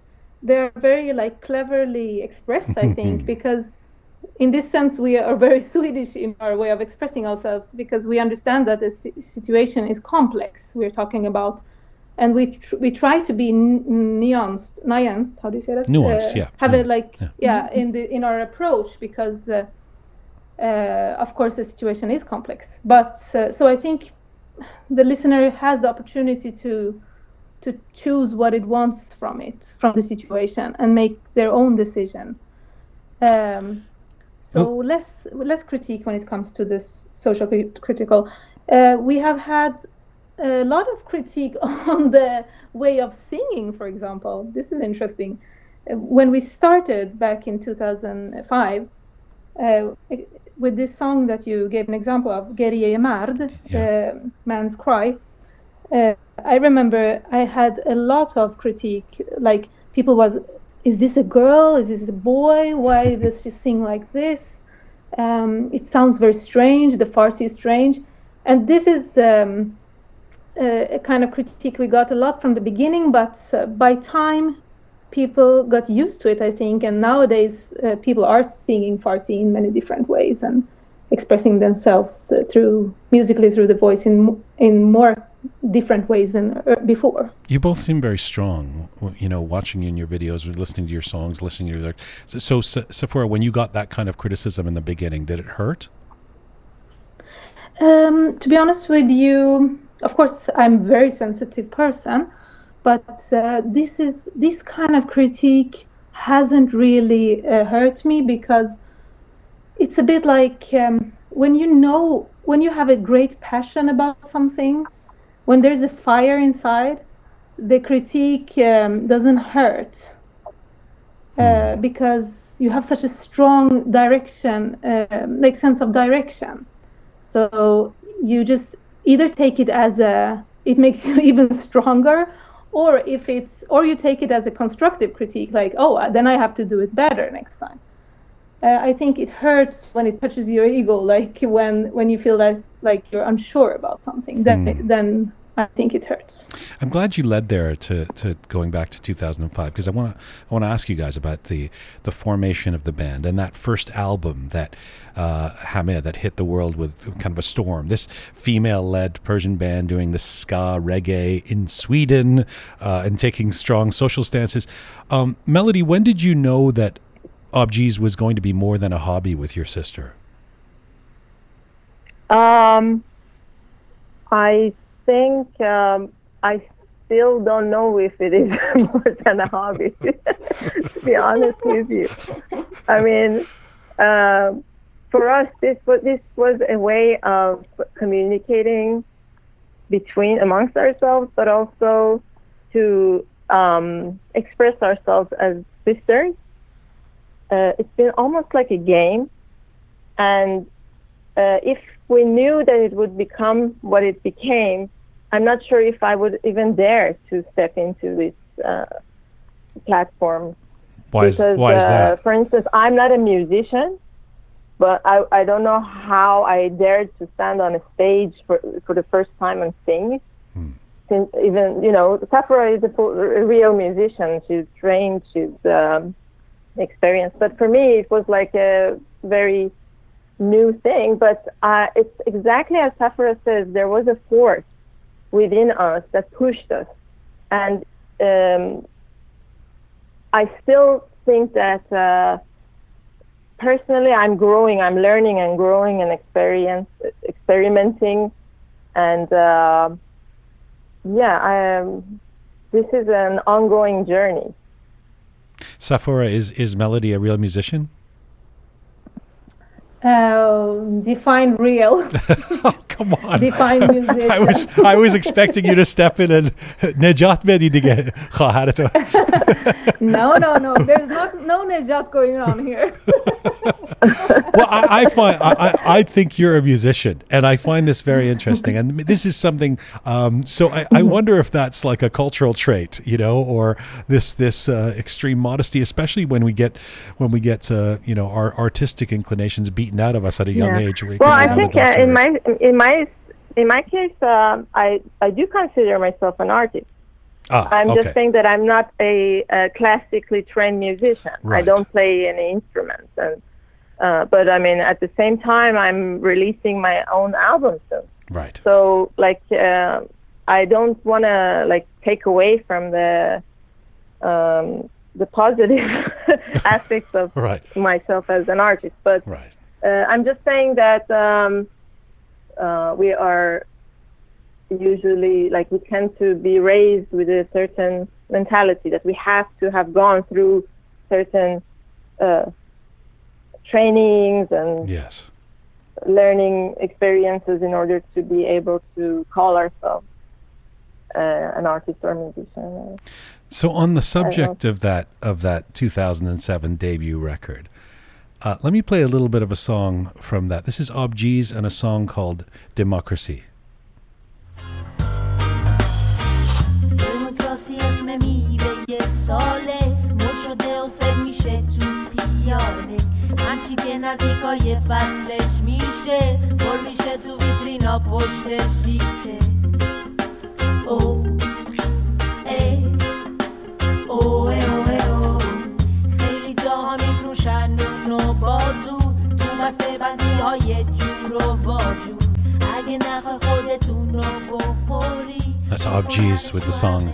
Democracy. I'm speaking with Safoura Safavi in Stockholm and Melody Safavi in, uh, in New York City. Um, uh, Safoura, that that song Democracy. I mean, that's a, that's a good example to me of a strong lyrical song that doesn't really pull punches.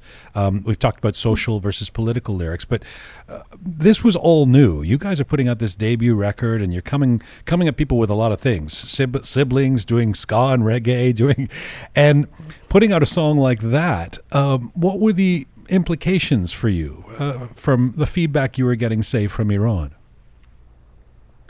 Yeah, there there is a lot to talk about around this song. I will I will tell you a little bit uh, musically, and I I will ask you to ask Melody about the lyrics Sure. because she can explain that better and had more uh, direct consequences of this song in her life. Uh, music wise, I can just say that this first album, Hame, it was like a love letter that we wanted to send to Iran.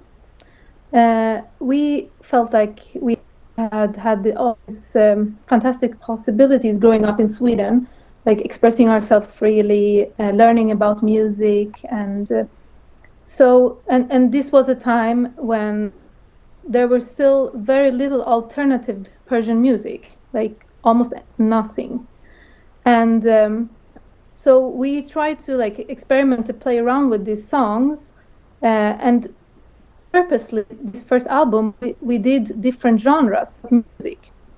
Uh, the reason was because um, we felt like uh, the our friends and and the, the people in Iran they didn't have the opportunity to get access to different kind of kinds of music because uh, even internet wasn't that broad then at that time and um, so this was where our um, way to show like hey this is you can also try out these things. You can sing reggae in farsi you can do ska in farsi. So the reason we have this uh, different genres it's because it was our way of sharing what we had received. Uh, then lyric wise we had some lyrics that we had written many years before and some lyrics uh, were written in the moment when we recorded this album uh, democracy was um, one of the lyrics that was very um, it was written uh, just before like the release of this album.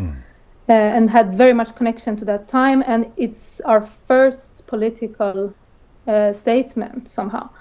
Uh, and we chose the genre reggae because uh, uh, melody wrote lyrics and i composed for the lyrics and i felt like reggae is the correct uh, music style to use when expressing this I want uh, come. because of the associations I want to come back to that with the, the reggae, but Yeah. first let's let's go to melody and the lyrics. So so melody, tell me about that, and then um, th- I did hear this story that you've been you've been working. I mean, I knew you were working in the media at that time at Voice of America VOA, and that democracy. This song had some implications for your job there. I, I what Yes. happened? Well, uh, the song was written actually uh, during the or right after the second term of uh, uh, George W. Bush in office, and it was during the Iraq uh, war. Yes. And this was, uh, of course, for me um, as a musician, as an artist, and a human being, it was a very, very difficult time. And this was my way of expressing uh, myself and my view about the situation. Um, I tried to show um, both in the music, lyrics and in the video, we tried to show uh, that how both sides are suffering uh, from the war.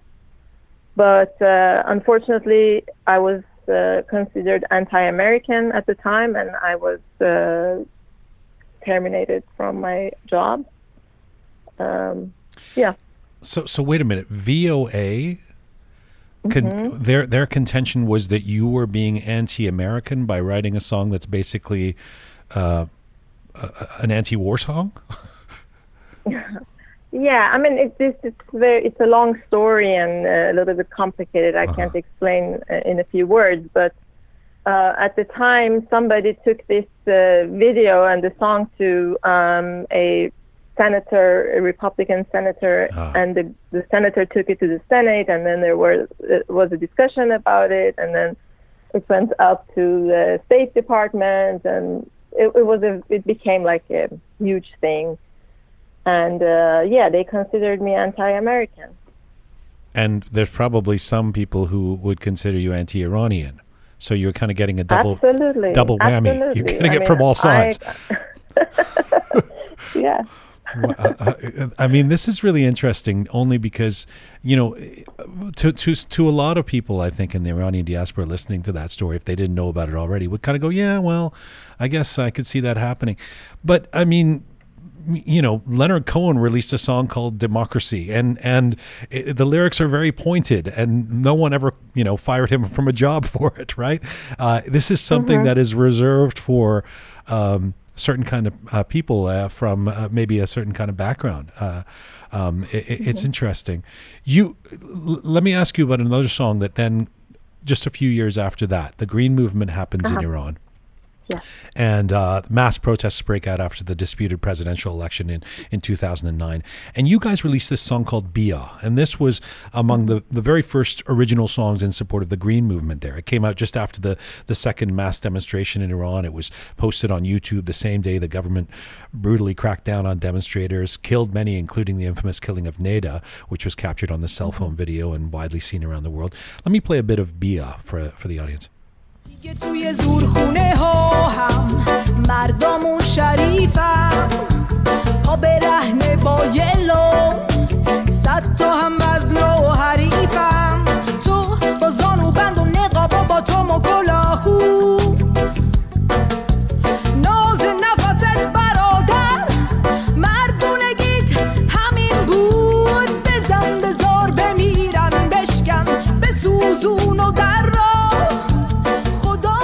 bit of Bia from Abjeez. Melody, what can you tell me about writing that song?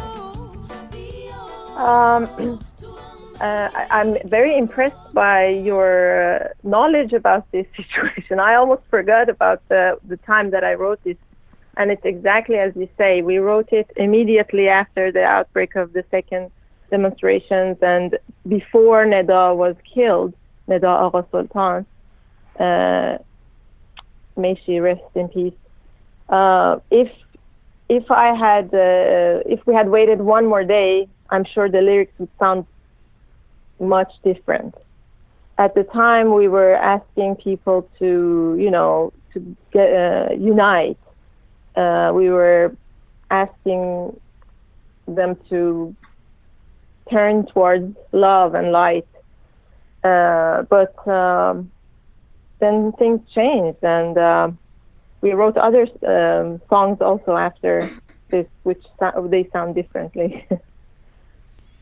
So, the musical style, Safoura, is is very interesting because uh, you aren't playing punk rock or angry angry rock. Uh, you know that sometimes Rage Against the Machine that that sometimes accompanies you know angry lyrics or or pointed sort of social statements. You you've got these chill reggae sounds, and and of course. Bob Marley used that kind of genre to send strong social messages, but it still feels like an interesting collision of these statements with this chill reggae melody. Tell tell me about the roots of your interest in that genre and why, as you said just a few moments ago, you think this is the most appropriate kind of music. Yeah, I think uh, reggae music is a very special genre in the sense that um, it is very uh, friendly. I mean, I hardly have met anyone that doesn't like reggae music. if you put a reggae music on, almost everybody will like become relaxed and be happy and chill, and their shoulders go down. You know, it it has the extreme quality of um, like taking the guard down. Uh, because of its backbeat, because of its history, because of it, how it has. I mean, there's a lot of uh, the culture around it. Of course, there's a lot of reasons for that. Analyzing it, but um, and also because of Bob Marley, and uh, which is the incredible, great inspiration for a lot of us, especially for me. I think that um, I chose this style because I felt like this is the right way of expressing that these lyrics are for real. This is what we're meaning. It comes from the heart, and it's supposed to go to the heart. It's not. It's not like. Um, it's not a range uh, like we want to just be angry and express a feeling. It's a. It's a communication. Mm. We want to communicate this. This these lyrics, and then I feel like reggae music is the best transport tra- transportation for that have you guys ever had a a conversation where you talk about? I mean, it's clear that you're not in this for megastardom or big material gains or, or something like that. But with that said, mm-hmm. you're singing mostly in Farsi. I know you've done some recent stuff that's also in English, but you sing mostly in Farsi, meaning your audience is mostly going to be the Iranian diaspora or people in Iran this genre is definitely on the alternative uh, outskirts of, of Iranian music. Um, and yeah. and God bless you for doing it uh, to, to to be doing something. It's pioneering. But have you ever had these conversation a conversation with each other where you just went, listen, if we just start doing some '70s style Persian pop, you oh know, we can score one of those hits retire to LA. You know, uh, uh, I mean, I'm being serious to a certain extent. You know, mm-hmm. you, you have a lot of conversations as a musician with your bandmates, right? And about the directions of your, yeah. your records. So has that conversation ever happened, Melody? Um, yeah. Of course, we've talked about it, but uh, in, at the end of the day, it's as Safoura says, uh, we are we, we never started this band to become rich and famous. This is the music is a tool for us to to express something that we believe in, and uh, if it um, brings us uh, financial gain, we would love it. I wouldn't be against it, but it's not my it's not our uh, focus my our uh, main focus so to say. Um, but I think Safoura might also have a few words about it. Safoura yes. I think that uh, one reason we didn't of course we had these discussions many times. We were uh, several people when we had the fixed band for many years we were several uh, people with very strong strong minded people I think that it was definitely one reason was my stubbornness because I would never allow that. Uh, I mean, it was we talked about it many times, and I tried really also to like artistically approach that, coming closer to the like the the more maybe towards the traditional music, Persian music, but it didn't come natural for me, and and I am a musician, an artist, and uh, my artistic um, my artistic calling is is the what's leading me forward. If i don't have it if i don't have that passion or fire or calling then i, I don't do it. Um, so I think one reason has been my stubbornness for for us not to succeed financially, and I have to take that on my shoulder.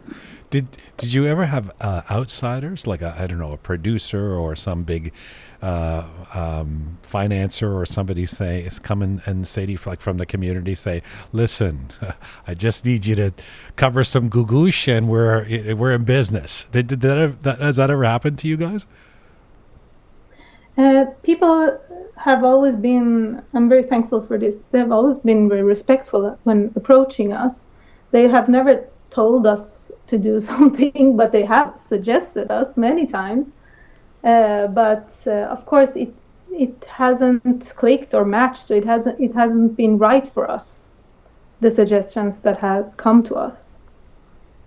I should. Uh, and you know, one more factor sure. I would like to say is that since we are independent artists, since we are, we always um, financed everything ourselves. I mean, even of course we had uh, some generous sponsorships, sometimes doing videos and, and uh, other gigs and concerts, which we're extremely grateful for. Uh, we we have put like all our time and and um, resources to do this. Uh, because of that, we we haven't had uh, much more energy like after producing an album or a video or something to think like to think more about the structure of it like think about it in a commercial way or plan or um, this is the back the downside of it that when we do everything ourselves we have 100% artistic freedom but we don't have more energy than our 100% you know we don't have more after that so this has been a complex thing. I don't know if I get uh, through with my what I'm trying to say. No, you've been very clear. I want to know if, if Melody Yeah. agrees. hundred percent. Okay. Yeah, yeah, and also like we're not business um, business people. We're artists, and uh, mm, I really wish we had. I mean, we still can have sponsors, people that would, uh, you know, like to support us, so that we can focus hundred percent on the artistic aspect of this work. But um, it's as Safoura says, it's so tiring. It's it's so draining, especially if you're not uh, a business-minded person and you want to, you know, try to um, make that part of it also function. It's very difficult. You know, lest anyone get the idea because of the questions I'm asking that all you guys do is uh, traffic in in uh, uh, social and political uh, lyrics, etc. You you do have a whole other component in terms of uh, your lyrics and your music, and some of it being quite celebratory. And you're definitely football fans of Team Melli, the Iranian football team. so in 2014, you released what kind of became this official song dedicated to the team at the World Cup. Let, let's play a bit of that. کی می‌دونست یه روزی میشی یه پا پهلوون میشی مایه یه فخر و سربلندی ایرون. هر جای دنیا باشی چه در داخل چه بیرون تو هر حال و هوایی فدای تیم ایرون. همه باید بدونن آره همه باید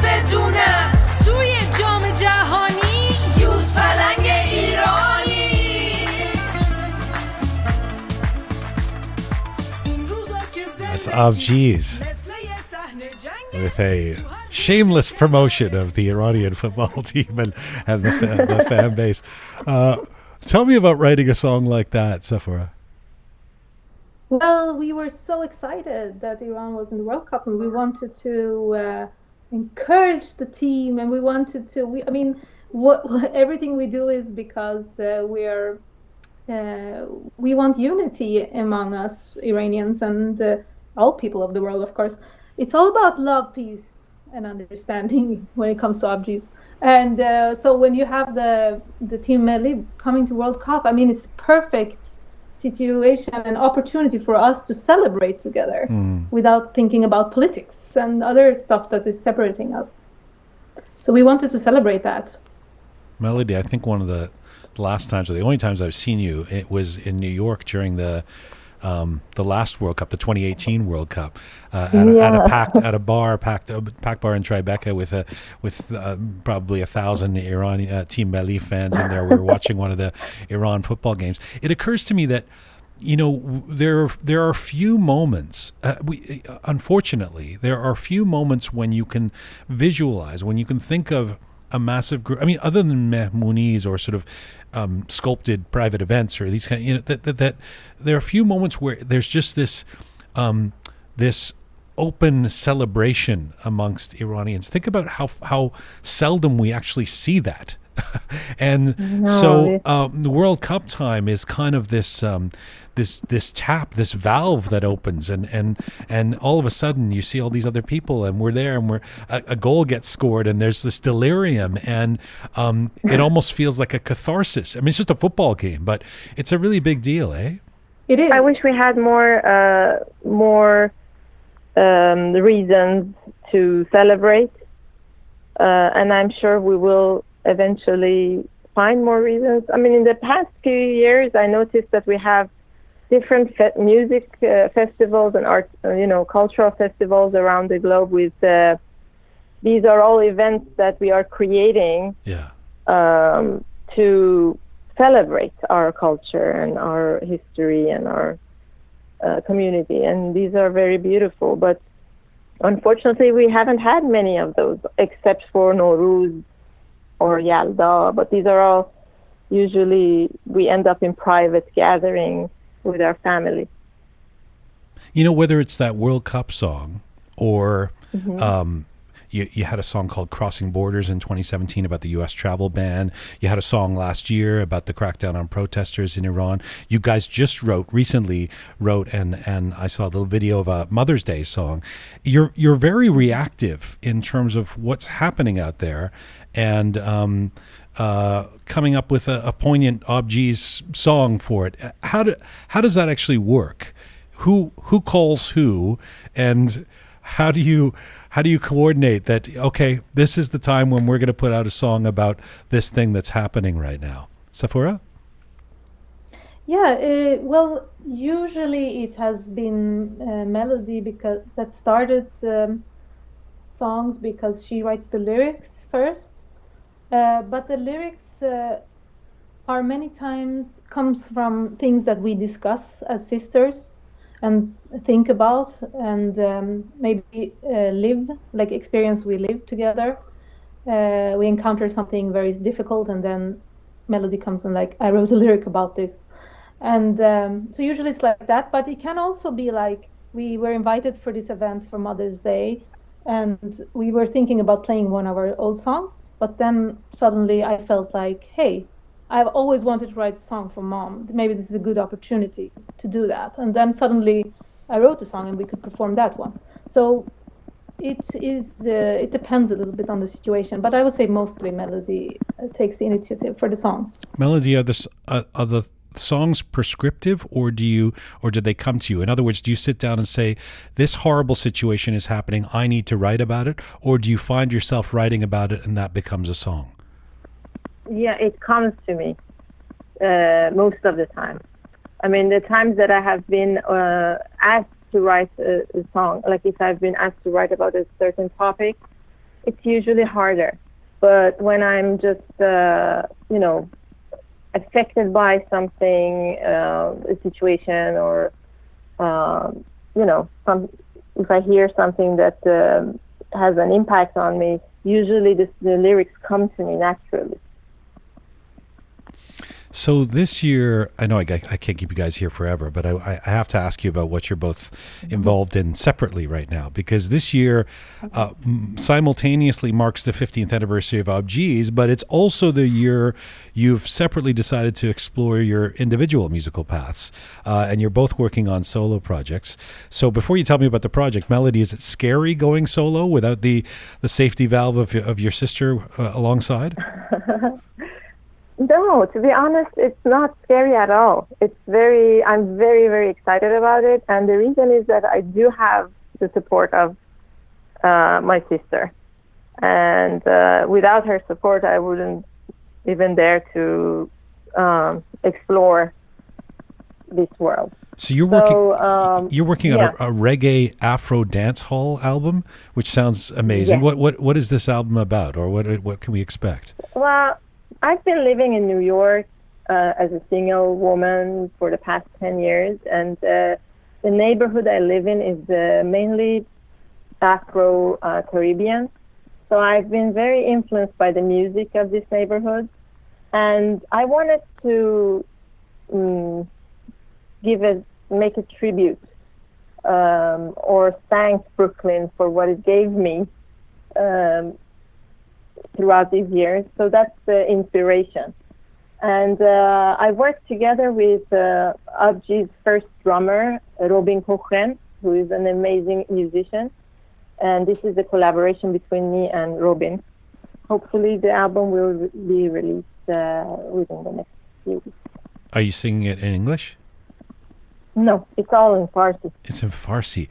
Reggae Afro dance hall in Farsi. I can't wait.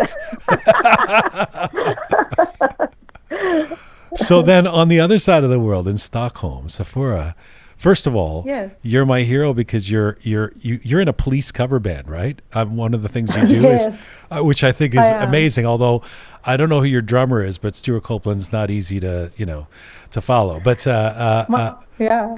but My t- drummer is uh, Marcus Bukelon, and he's amazing. he has to be. and the guitar, yeah, and the guitarist David Dohan, he's also amazing. And so you're the Persian Swedish Sting, right? Yes, I am. Stingora.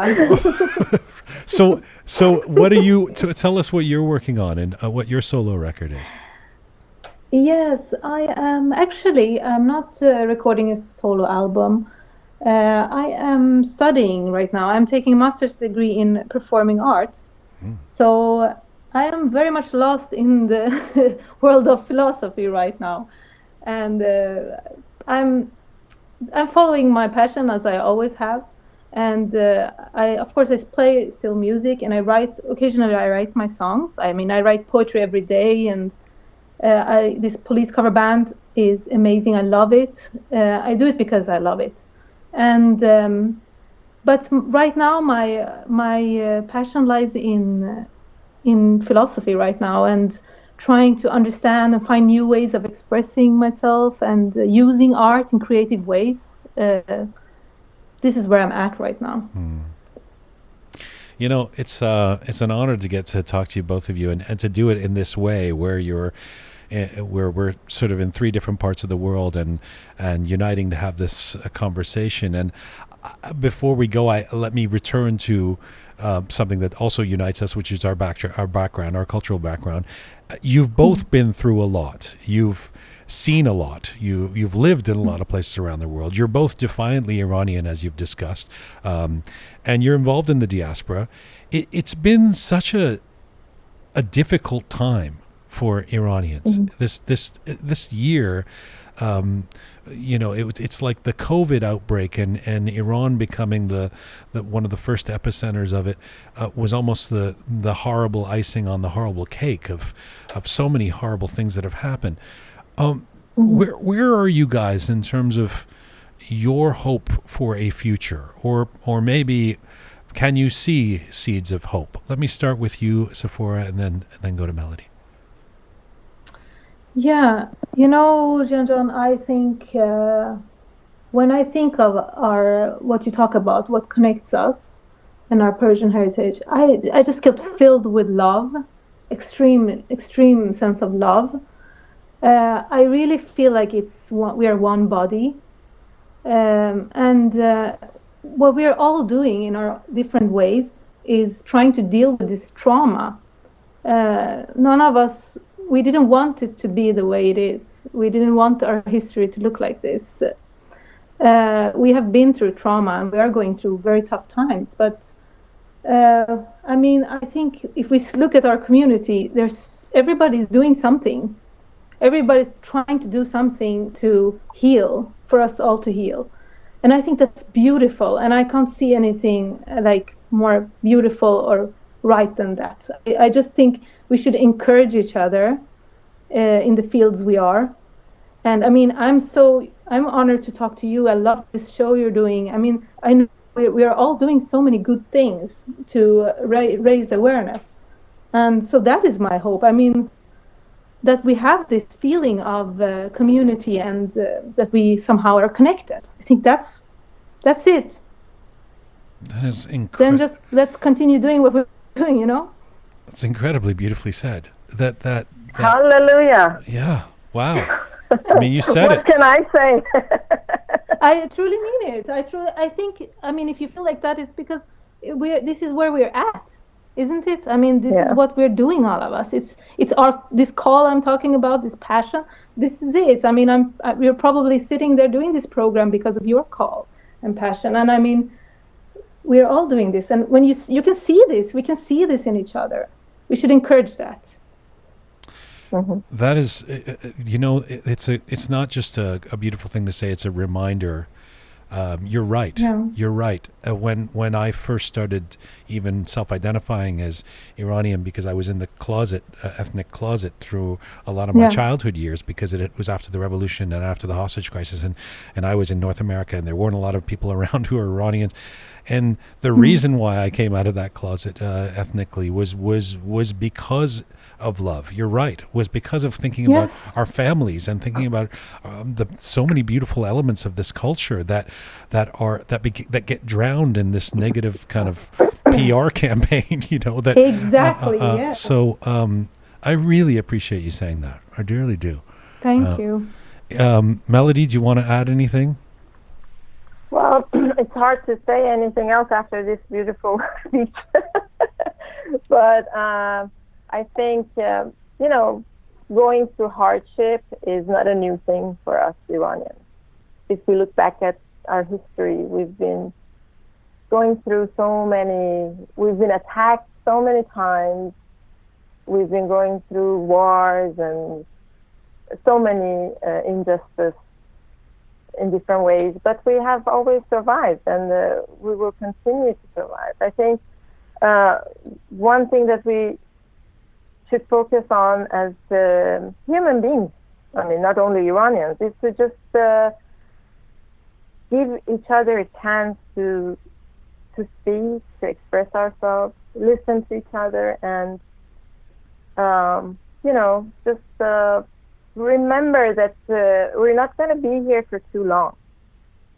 This uh, journey called life is very short, and um, let's just be kind to each other and learn and grow together. Thank you so much, you guys. Be safe. We look forward to hearing more from both of you, and um, take care of your families and, and your friends out there. Thank you, thank you, Safoura. Thank you. Me- merci, care. Melody jan. خداحافظ خدا نگهدار مرسی That's Melody Safavi in New York City, her sister Safoura Safavi in Stockholm, Sweden. They are Abjeez. They joined us live from around the world today.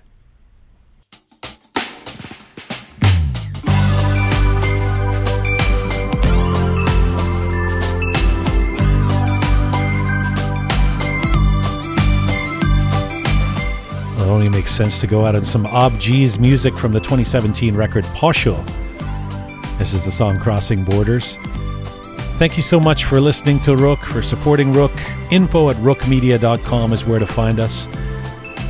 On YouTube, SoundCloud, Spotify, iTunes. Thank you so much to the amazing little Roqe team. Groovy Shaya, Captain Reza, Keon Sara, the whole team. Mizum Bashin. Bye bye. Everything seemed fine. The trip was smooth and